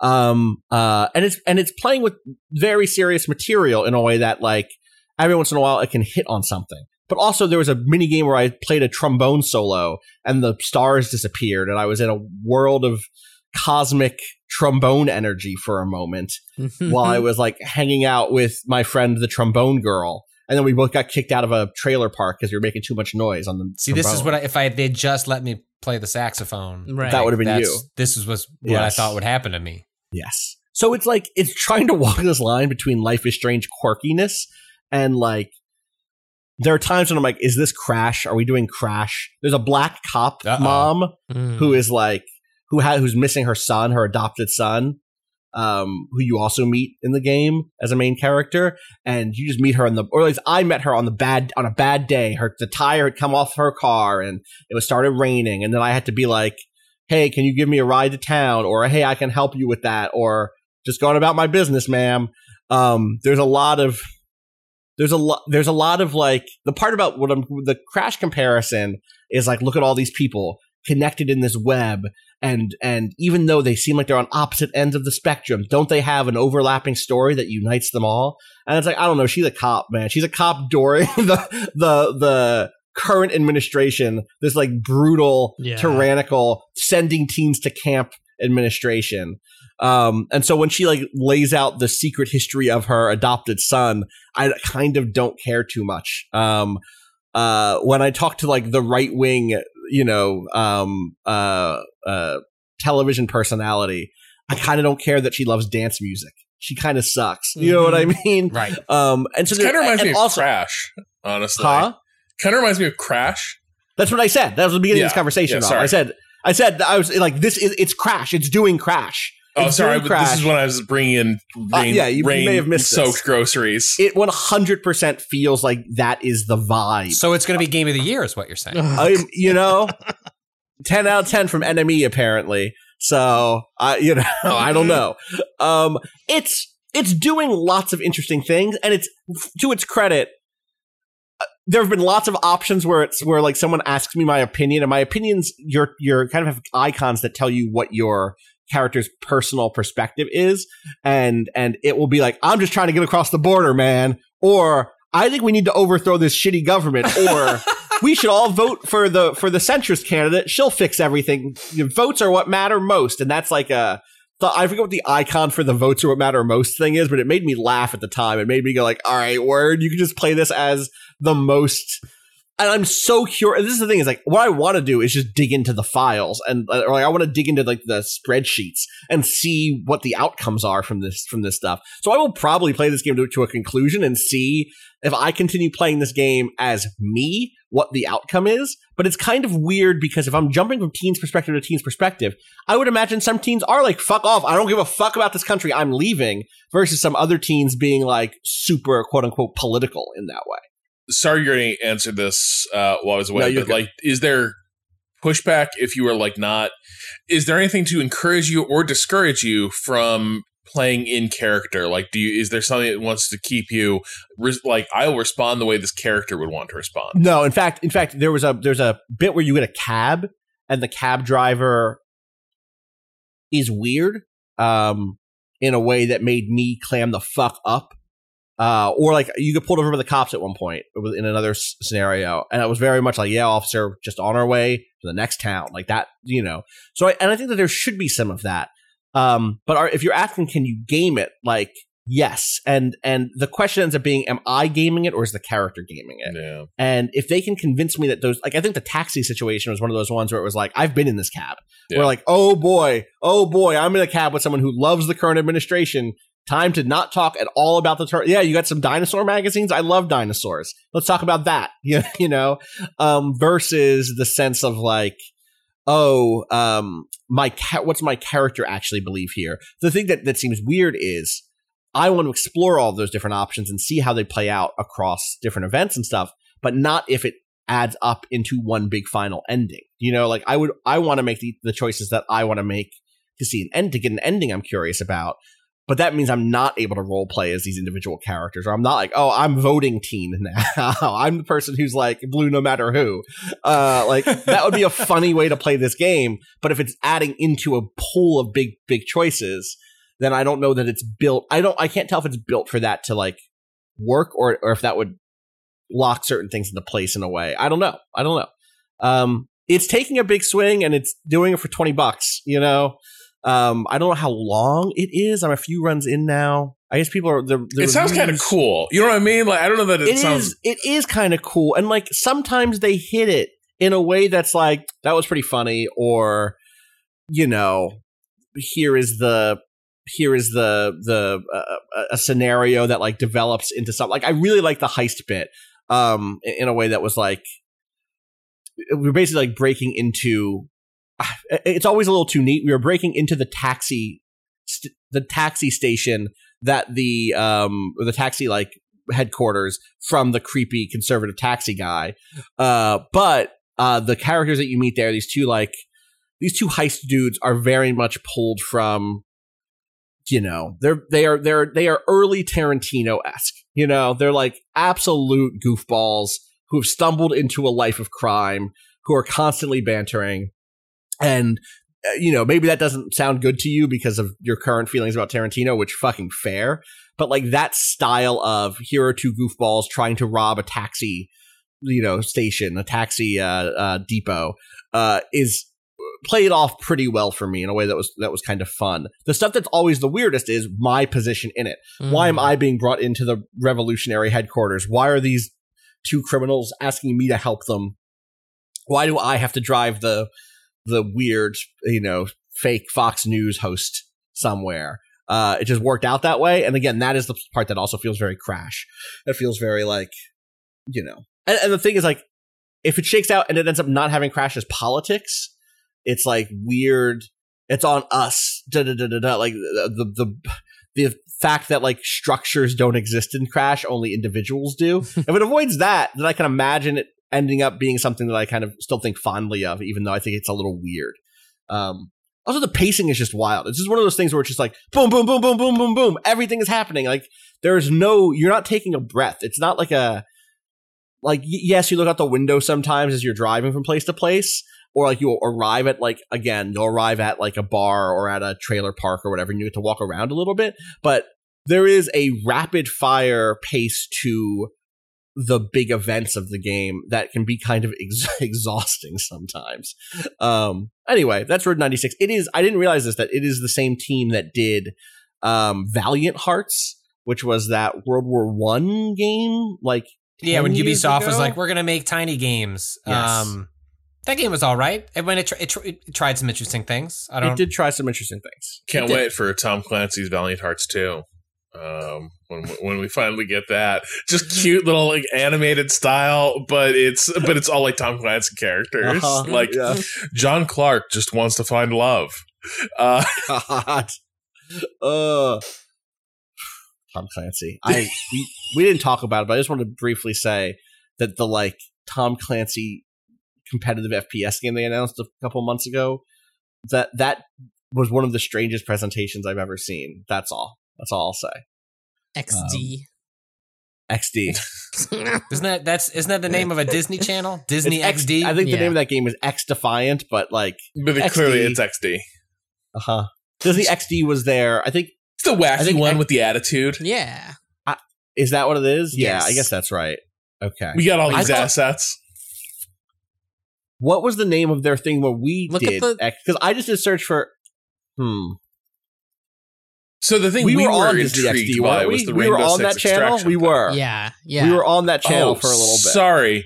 Uh, yeah, you mean the the terrific Disney XD Our partners channel at Disney XD. Yes. Sorry. The thing I was It was so remembering is they, they used to do this primetime block in 2017 called DXP, where it was video game related, and that's the block that we were part of.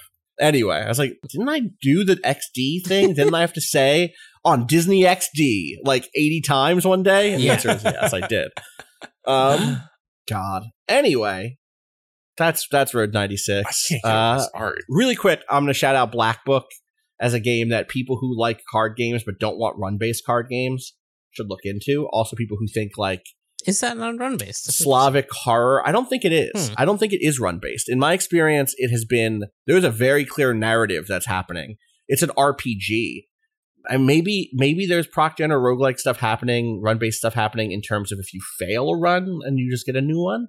But like in the chapter of the game I'm in currently, you're very much working towards a specific goal. Maybe the like the runs that you do to get the like for people who don't remember, let me just set up Black Book really quick. Black Book is a RPG, card based RPG, uh, in the vein of something like Slay the Spire. Uh, it was in a demo thing a couple of months ago. Uh, it's Yeah. gorgeous. Uh, it is pulling on Slavic mythology, specifically Slavic myths. Um, it very much has this this incredible. You you are playing sort of the town witch and like the town um like wise person, the person who understands why someone got burned at the sauna, and the reason is Yeah. Because there was a demon in the sauna, you know, uh, that that and you didn't do the proper, you didn't ask for permission before coming in first, and that's what you do. Or the the person who knows where you're supposed to build a shrine in the house to keep the evil demons away, um, but also the person who like uses the evil demons to fight other evil demons. Uh, and those end up representing like tools in your disposal, and it's it's a the all of the theming is incredible. It's Mhm. gorgeous. It uses this kind of like l- kind of um low detail polygonal thing that reminds me a lot of Kentucky Route Zero in places, especially the way the camera movements work, moving in and out of different landscapes and past some trees or revealing a wider shot as you come around an angle. Um, uh, but then the combat is basically like Slay the Spire or Patrick like SteamWorld Quest. Uh, Hmm. I think it's more like SteamWorld Quest in the sense that you're building a huge book of cards over the period of your entire game, and you're building, you're picking what you have in your in your deck in between encounters. So that it's game was much more great. yeah, so I think like if you like that, but you would like some Eastern European mythology and folklore. It seems spooky. I, Yeah. I, I liked It's the, cool. the vibe It it, is. was, it I was mean, going for. the the premise of the game is that like your beloved, your your your husband or your betrothed dies under mysterious circumstances, and you isn't it they like they kill themselves, but you like don't believe? Like Mhm.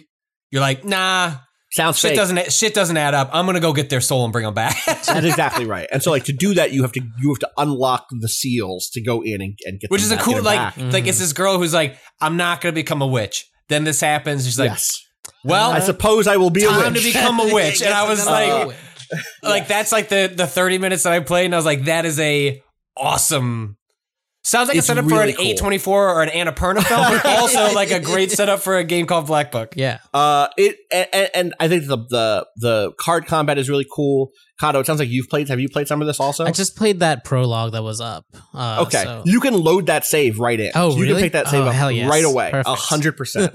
So I, that's what I did when I jumped back in. Uh, one of the coolest things is that like every round you are playing a mix of kind of scroll cards and key cards. You get a hand and there's a mix of cards, and you but you only ha- you can play instead of being like you have X mana. You have slots of cards you can play. So you can play three scroll cards and one key card, for instance. And that means that like the key cards tend to be not as powerful, but they're a nice little like little swerve you can put on your kind of round to be like, oh, and I want a little bit of health back, or oh, I want a little bit of a shield at the end. Mhm. And so you end up building your deck out around that stuff. Um, it is RPG like in that you are leveling up passive abilities, like how many how many items you can hold at one time, and those items give you passive bonuses, or how much like you can just straight up use your XP to buy upgrades that give you things like flat damage boosts across all of your cards, um, or how many cards you can play per turn. All that stuff is really cool. And then and then I really think one of the coolest things is that you know, if you've played, Slay the Spire or FTL or any of those style of narrative run based run based games that have those narrative components, one of the things that happens is you come to a choice on your journey and you pick, oh, we're gonna let we're gonna pick up this escape pod and bring it in, or we're gonna blow it up and collect the scrap or whatever. Mhm. Here, a lot of the things that you end up with are are quizzes about how well you've read whatever recent or relevant encyclopedia encyclopedia thing there is. So you'll come across a field, for instance, that has that has like all withered away, and a farmer who is like, I don't know what to do about my farm, and you're like, all right, give me a second, let me open up the book. And you go to the field, you know, you go to the encyclopedia, and like I think there was something, some sort of field demon. You read the field demon thing, and it's like, well, make sure that you do blank right before harvest season, and you tell him like, next time do this, and he's like, all right, cool. And if you do, if you do that process right, you get extra XP from having like given him the right thing from the the the knowledge base that you have. And I love that it puts you in that role because that's Mhm. what the character is, right? Like they're not just Also, in folklore. Go ahead. well, I was just gonna say, I think it, I I find it really interesting that they the sometimes the answers aren't super clear either. Like, Correct. It's it's uh, You there's do a little bit of interpretation. extrapolation. Yeah, like yes, which is yes. partially how things that are you know a history being passed down through a generation get like kind of skewed and like Right. what exactly was this meaning again oh right um i've gotten a few things wrong just because like like i'm i misinterpreted a bit and it's like fun it doesn't it's feel. still it doesn't feel like like yeah, right? yeah, yeah, like it's it's cool. It's fun that that can happen still. Like even though I think I thought I was right and like it didn't, and like I got punished for it still, or it's not. It's less that you were punished. You don't get the it's bonus. that you, don't, get, the bonus, XP, right? So it doesn't feel as Yeah. bad to fail. But I love that it still lets you f- fail that way because of who the character is. Yeah, you're still learning Right. what these rituals are. You're still getting new pieces of that information brought to you for the first time, and it's yeah, that's really Yeah. neat. Yeah, um all of that stuff is is uh is really fun the um the way in which the, the role of your character sits as someone who both helps people and also is the medium by which through which it, you get the i get the sense that the the kind of like mon, the world of the mundane and the supernatural here is at an uneasy balance and Mhm. you're part of the person keeping that in place one of the one of the things that was not in the demo was pestering um where uh, you know the the demo and the kind of prologue leads to you getting these things called chorts uh c h o r t s which are corduroy shorts. No, they're not uh they are they are like They're little spirits devils, right they're like little demons. They're little demons. Um and in between like big quests you you're told basically listen chorts will like bother you. They will like fuck you up. They will take health from you. They will make you do less damage. They have these negative things that they'll do to you because they're bored and they want to do things and Mhm. sometimes you need them you need them to do something big for you so you can't just dismiss them the whole Yeah. point of being in this role is that you have a few of these things leashed um but you have to give them jobs to go do and so like one of the narrative ones that they that they mention is that like your old your grandfather is like, yeah, I used to send my chorts to go pick all the grass out of so and so's field uh, overnight. Um, and so you end up you end up making a like uh make cho- make a choice early on. I, it happens again every round of these new quests where you're like, all right, what am I gonna send these guys to go fucking do in this town or in this area in this region while I'm off busy investigating something and I don't need their help. And that sort of double action of like, I need them to help people, Mhm. but also if I just keep them around me, they'll hurt me. So I'm gonna send them out to go like turn the milk sour over overnight just to keep them fucking busy. Right. Like, yes, it'll suck that people get sour milk tomorrow, but it's better that than I take a bunch of health damage and can't solve the bigger regional crisis. Um, and I I love that that perspective on this type of character Mhm. um, because I think our fantasies of witches in games specifically are mostly you can cast spells and maybe you know some nature stuff. Yeah. And this idea of like fitting une- in the uneasy balance between the supernatural and the mundane is actually extremely good. So it's called Black Book. That's on Steam. Well, I was gonna say Mm-hmm. it also like it has this very interesting.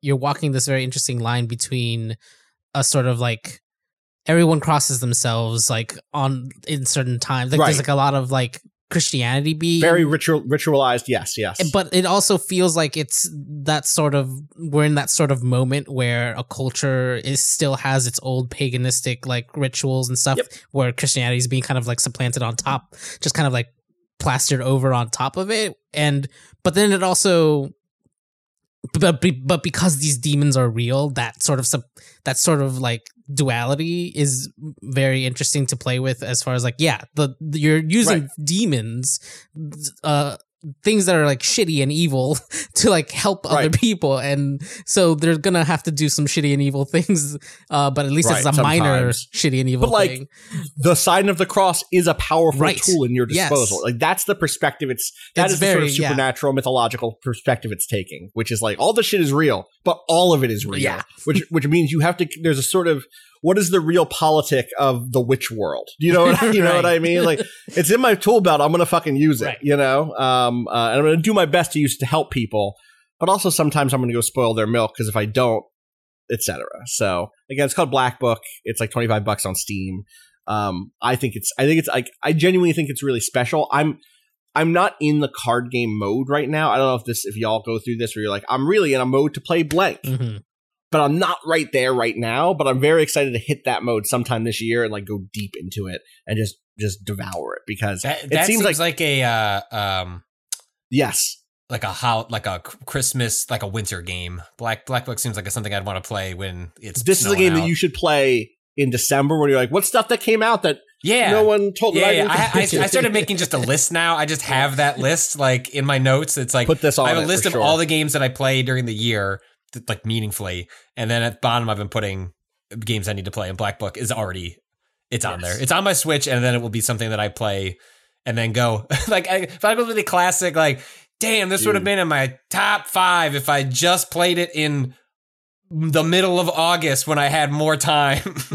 I, is it out? Is this out on Switch? Did this come to? Oh, Yeah, it did yeah, come to. Switch. Oh, that's great. I'm gonna start. But the on the- it look- I, I I might try it uh, on. It looks fine, but I Yeah, like yeah. the aesthetic so much that I wonder if it like would.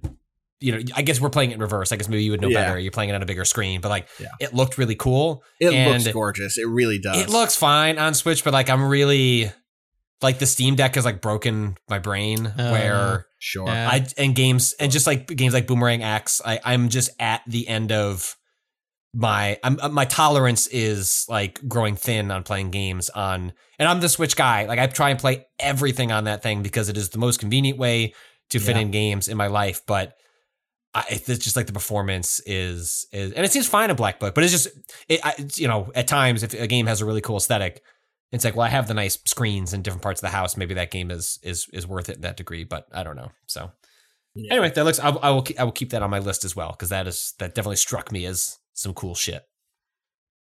yeah, definitely check it out. Uh, anyone else play anything to, uh, this this this week that they want to talk about? I feel like in the rush to get the um the the this episode kicked off with the news, I did we didn't do the pre podcast breakdown of what we'd all be talking about. So now I realize I don't know if anyone else has anything today. Sounds like no Uh, though. no. Not me. 12, 12 minutes. I got. I'll log off this and then ask Rob for a hint on how to finish twelve minutes instead of spending an hour doing it. That's yeah, okay, that seems like that seems smart. Um What?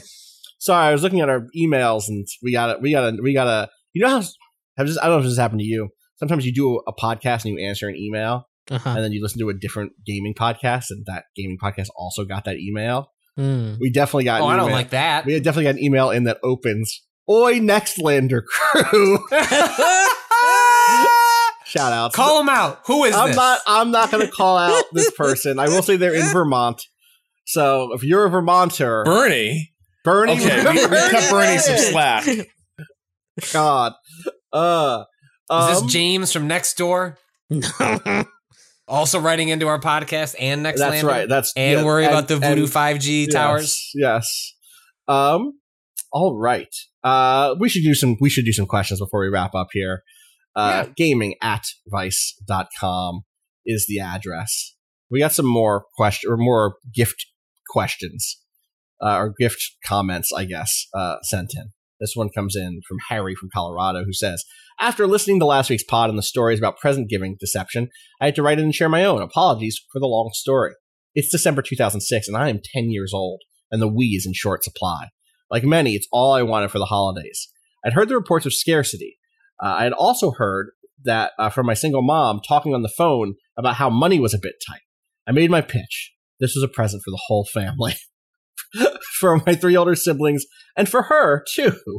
Um, uh, but I knew that was unlikely at best that we would get a Wii. My mom and siblings knew that too. On Christmas morning, there was a big box under the tree with my name on it. I didn't want to seem over eager, but my mom insisted I open it, and I ripped off the wrapping paper to reveal an Xbox. I smiled and I said thank you to my family, but I was so ex- uh, that, that I was so excited to play something new. My mom told me to open up the Xbox and set it up. Inside the Xbox box was a brand new Wii. I was ecstatic, Aw, but that I knew, rules. but I knew this was coming. I had found the Xbox box hidden inside my mom's closet. I thought it was odd because my oldest brother already had an Xbox, and I often played it with him. But I noticed a white tab inside the Xbox box and had discovered the Wii within about a week before Christmas. I started Oh. to piece the other bits of evidence together, remembering that my mom mentioned that she, quote, had to get up early to drive my brother to work when I asked her why she wasn't home when I woke up one morning. My brother had a car and I knew it was working.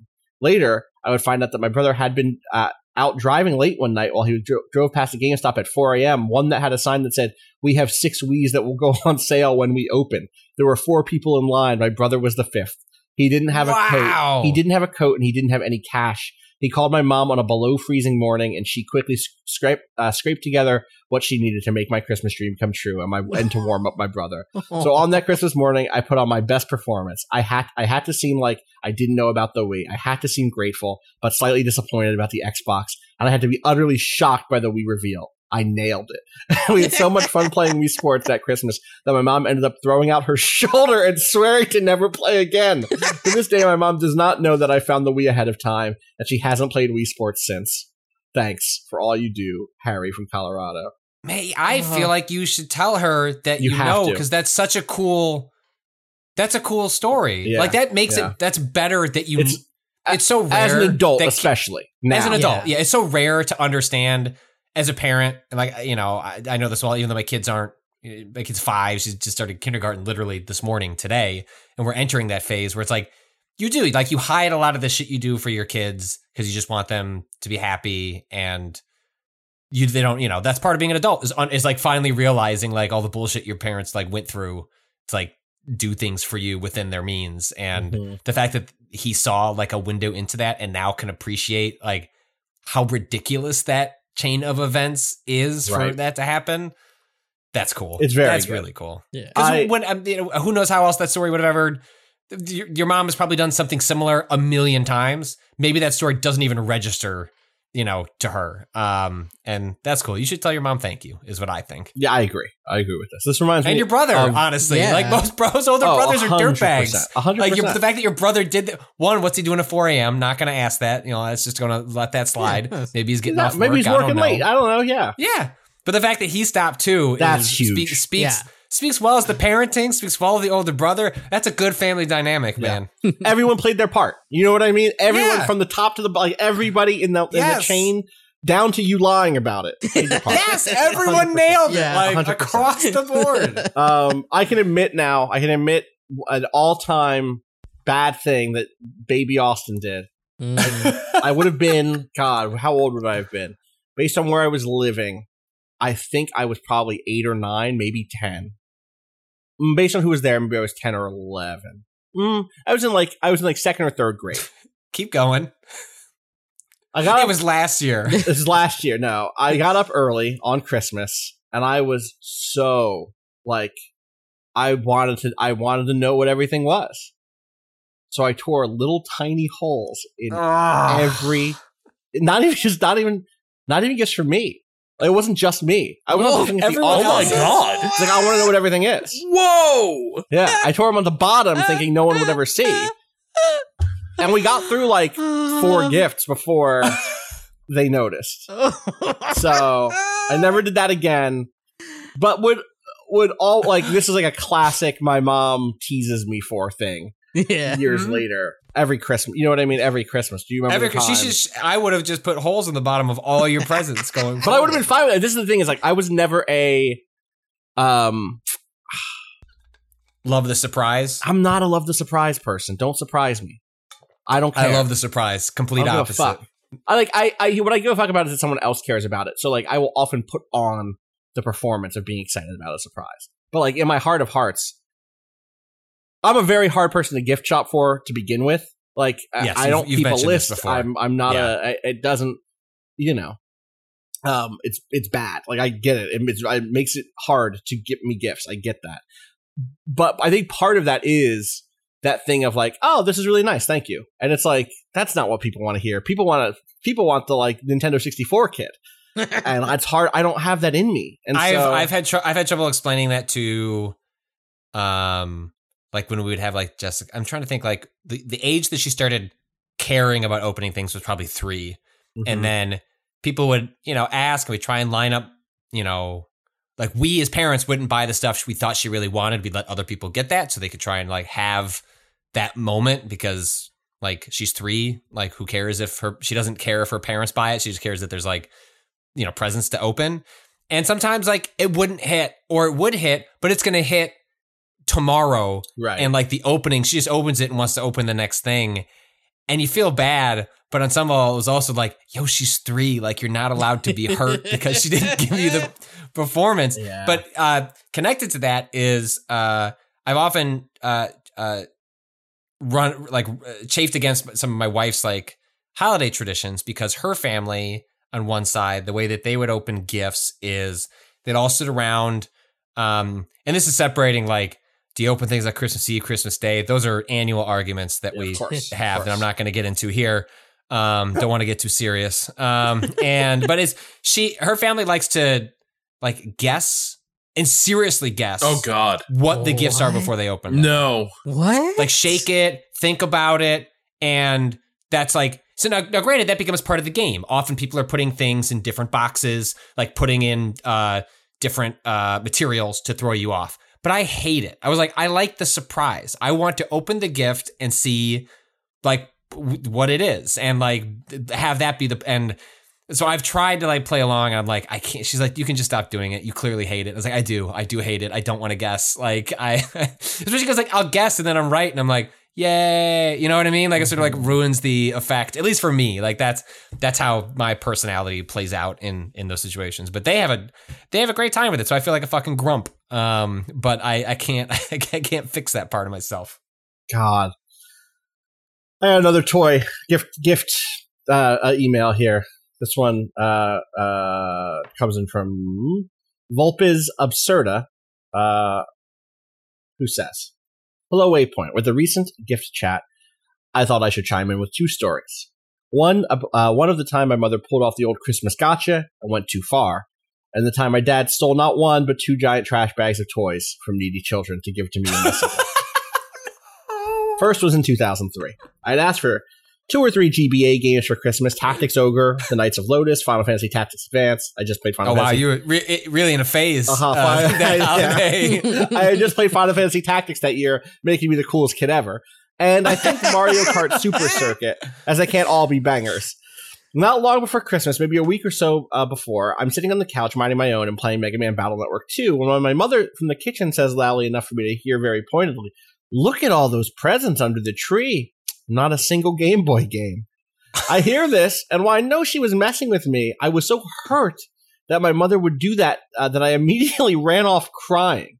My mother, knowing exactly how much she had screwed up, did what any mother would do, ignored me while she finished dinner, and then later that night gave me one of my gifts early, Tactics Ogre, as a surprise with a look on her face that told me she knew how big of a mistake she had made. Just not enough to apologize for it with like words. that Christmas, I did get one of the other games, but she wrapped them in a in a drink pitcher so that I couldn't tell it was them. Had she just done that, I would spend less time. I would spend less uh, uh, time in therapy. Uh, I suspect, but oh well. I got the games I, I wanted, which is what the holidays are about. I'm pretty sure. The second story is in 2002 on Christmas Eve when my dad shows up with giant black trash bags. He sets them on the kitchen table and says, "Some friends got us some toys." In them are a truly random assortment of things that made no sense as the things that people would get for us. But hey, I'm 10, so I don't really care in the moment. But later that night, I see on one of the bags a bit of tape that says Toys for Tots. I may be 10, but I know what Toys for Tots is. For those who don't know, it's a U.S. charity associated with the Marines that gives toys to kids whose families can't afford them for those unaware. So I ask about this, worried that my dad stole the toys from one of the many drop off points he'd see around town. Turns out, he'd gone to a local bar to say hi to his brother who was usually there, and my dad, who everyone in the town knew uh, and liked in that small town way, was asked by the bartender if he wanted some toys for us kids. And my dad says, sure. And the bartender hands him the black trash bags. It turns out the bar had forgotten to actually have the toys picked up.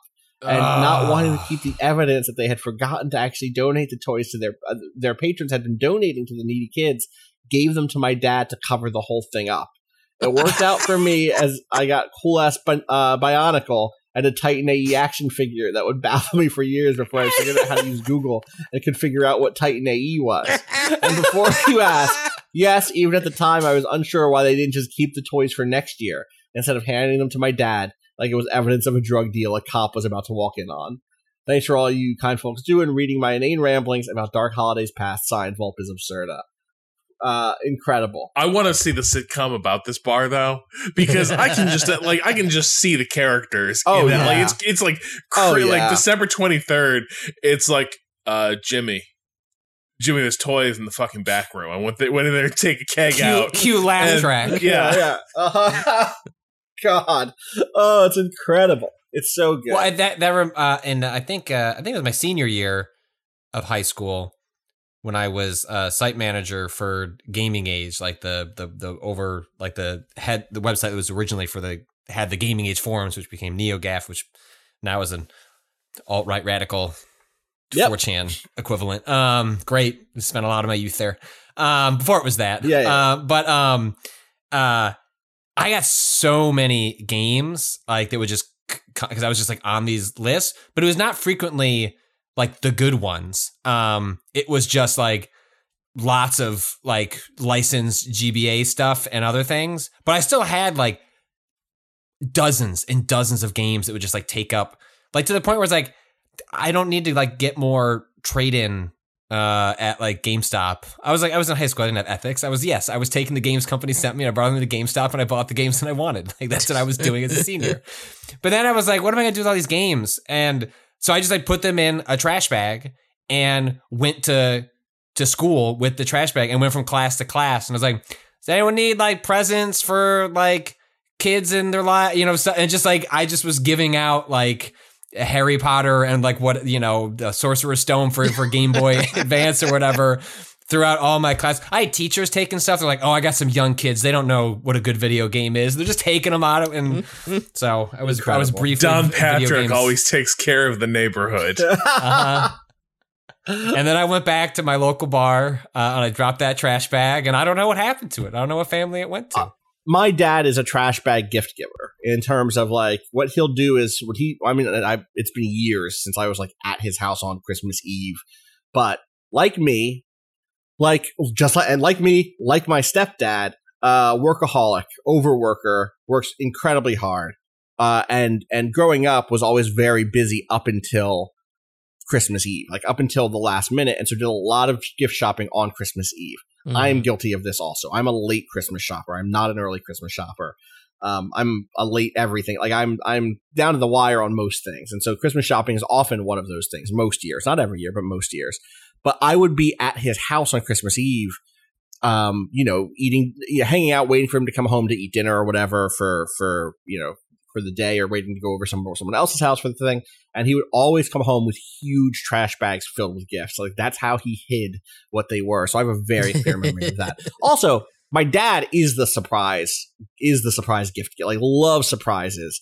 Um, once had a uh an island installed in the kitchen as a surprise gift, Wow. and like had to, I believe had to, the the bigger one was the year that we got or we got my that my dad got uh, my stepmom a dog, and we we kept it we kept it away from the house. We basically didn't bring it into the home for like days, and we had it somewhere else, taking Like care of it privately. house? My dad had a had a no had a uh, a retail store at the time, and we kept it in like the back rooms and like fed it and and took it out for walks. And like like you know had to hope that he wouldn't bark uh when when uh my stepmom would call to check in on things. Like why is there a dog there? What's going on? And then went over to they they went over to her mom's house for breakfast. And then i think my dad stepped away to then bring prince the dog into the house so that it would be waiting for her when they went back to his house like their house after like morning breakfast it was like a whole thing there was an entire ridiculous journey my dad could tell this story much better because of being the person who did it but like ridiculous stuff truly Was ridiculous you happy about the dog?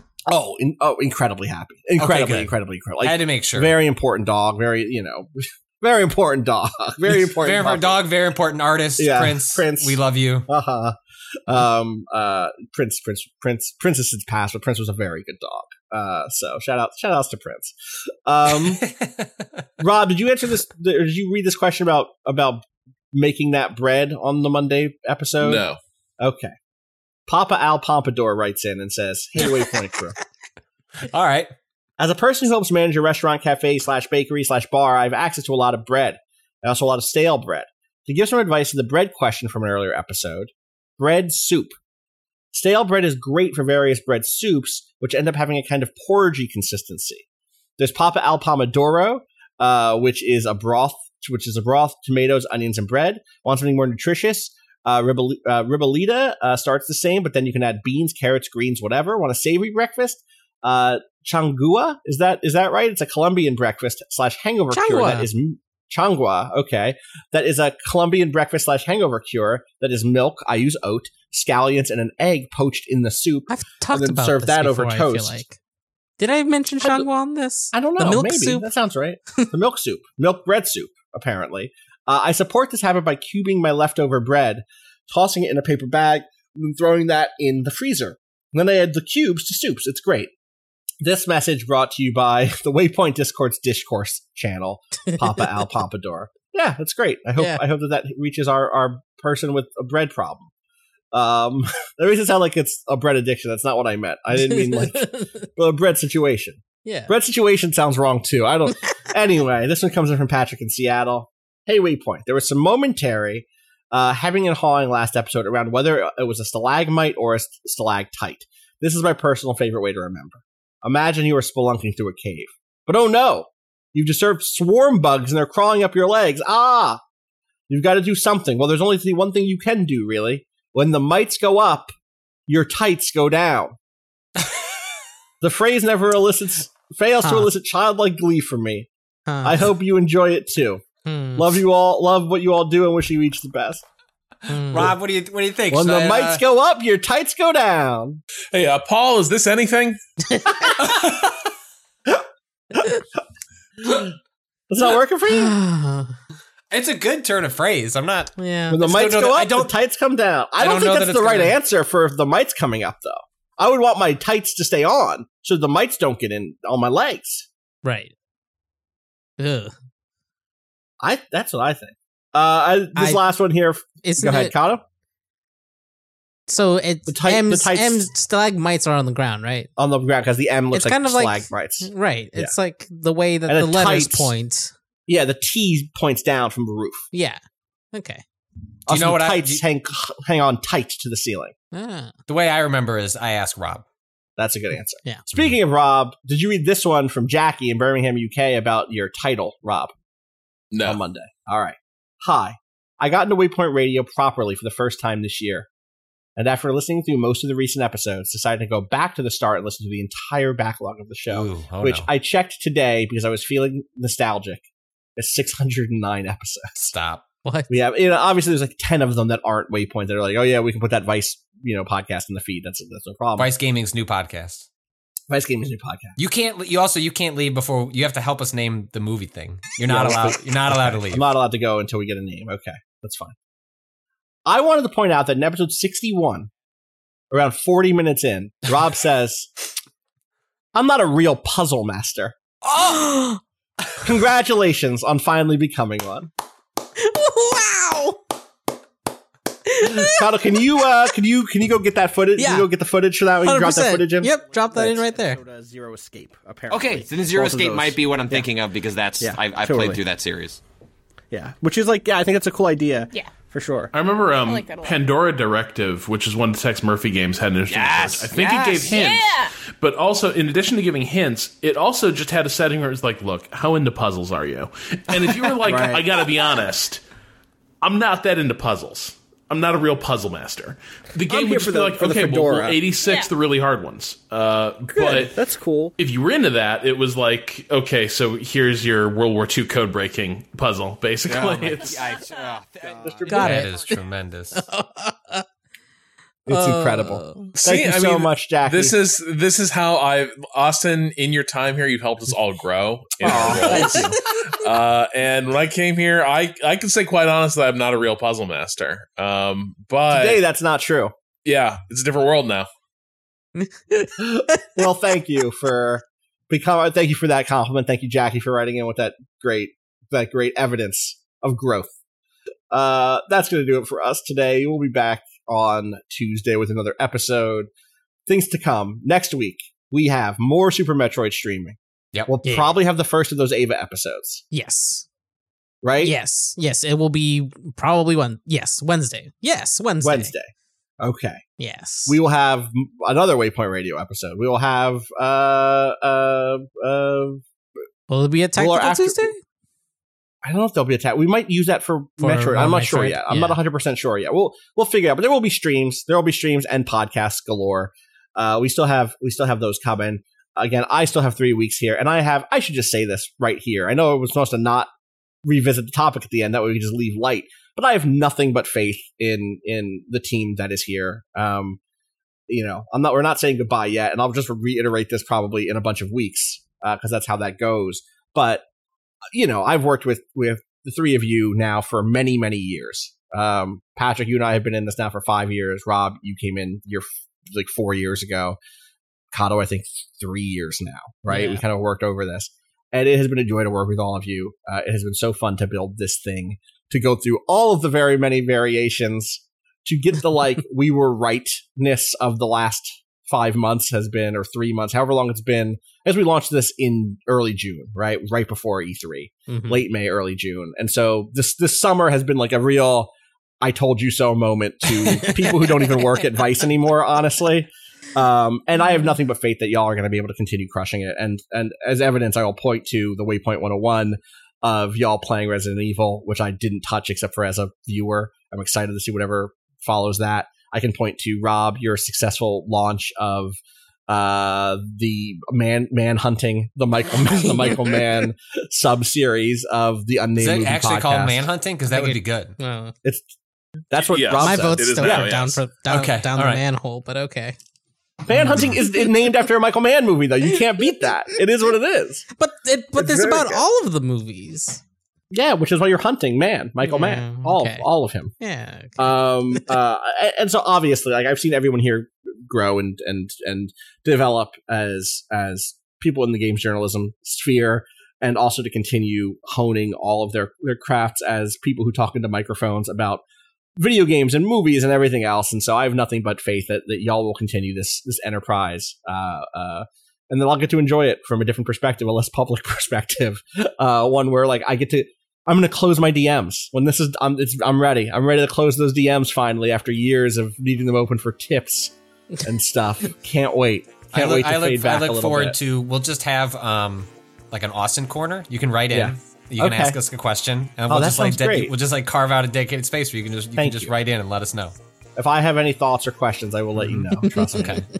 That's all in the future. Well, I'll still be here for another three weeks, so look forward to to everything that we're doing uh, throughout the rest of August and into September, uh, and everything after that. We'll continue to, to kick ass. So, all right. With that said, fuck capitalism. Go home.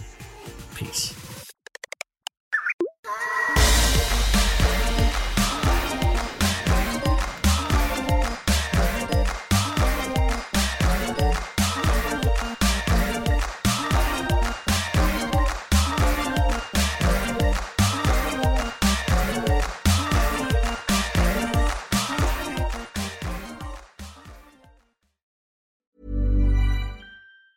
Planning for your next trip? Elevate your travel style with Quince. Quince has all the jet setting essentials you'll want for your next getaway, like European linen, premium luggage options, buttery soft Italian leather bags, and so much more. And it's all priced at 50 to 80% less than similar brands. Plus, Quince only works with factories that use safe and ethical manufacturing practices. Pack your bags with high-quality essentials you'll be wearing for vacations to come with Quince. Go to quince.com slash trip for free shipping and 365-day returns.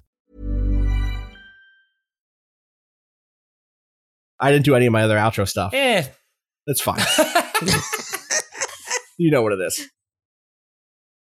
Okay. It seems to think. but yeah, I'm- I, I'm I also I also disagree with you, Rob. Patrick, Okay, you we'll are get there. super hot. Okay. super hot. Uh, Super hot. What did Windows? Fuck do. with, yeah. Uh-huh. Yep, and boosted it. Whoa. Okay.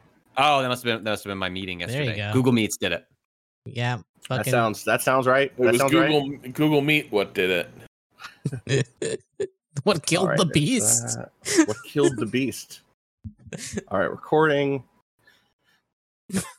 Okay, time to this. King Kong just couldn't get on that conference call. I'll try to find better Wi-Fi up here. Gosh, God. All right. Ready to do a clap? uh, let's do ten seconds. All right.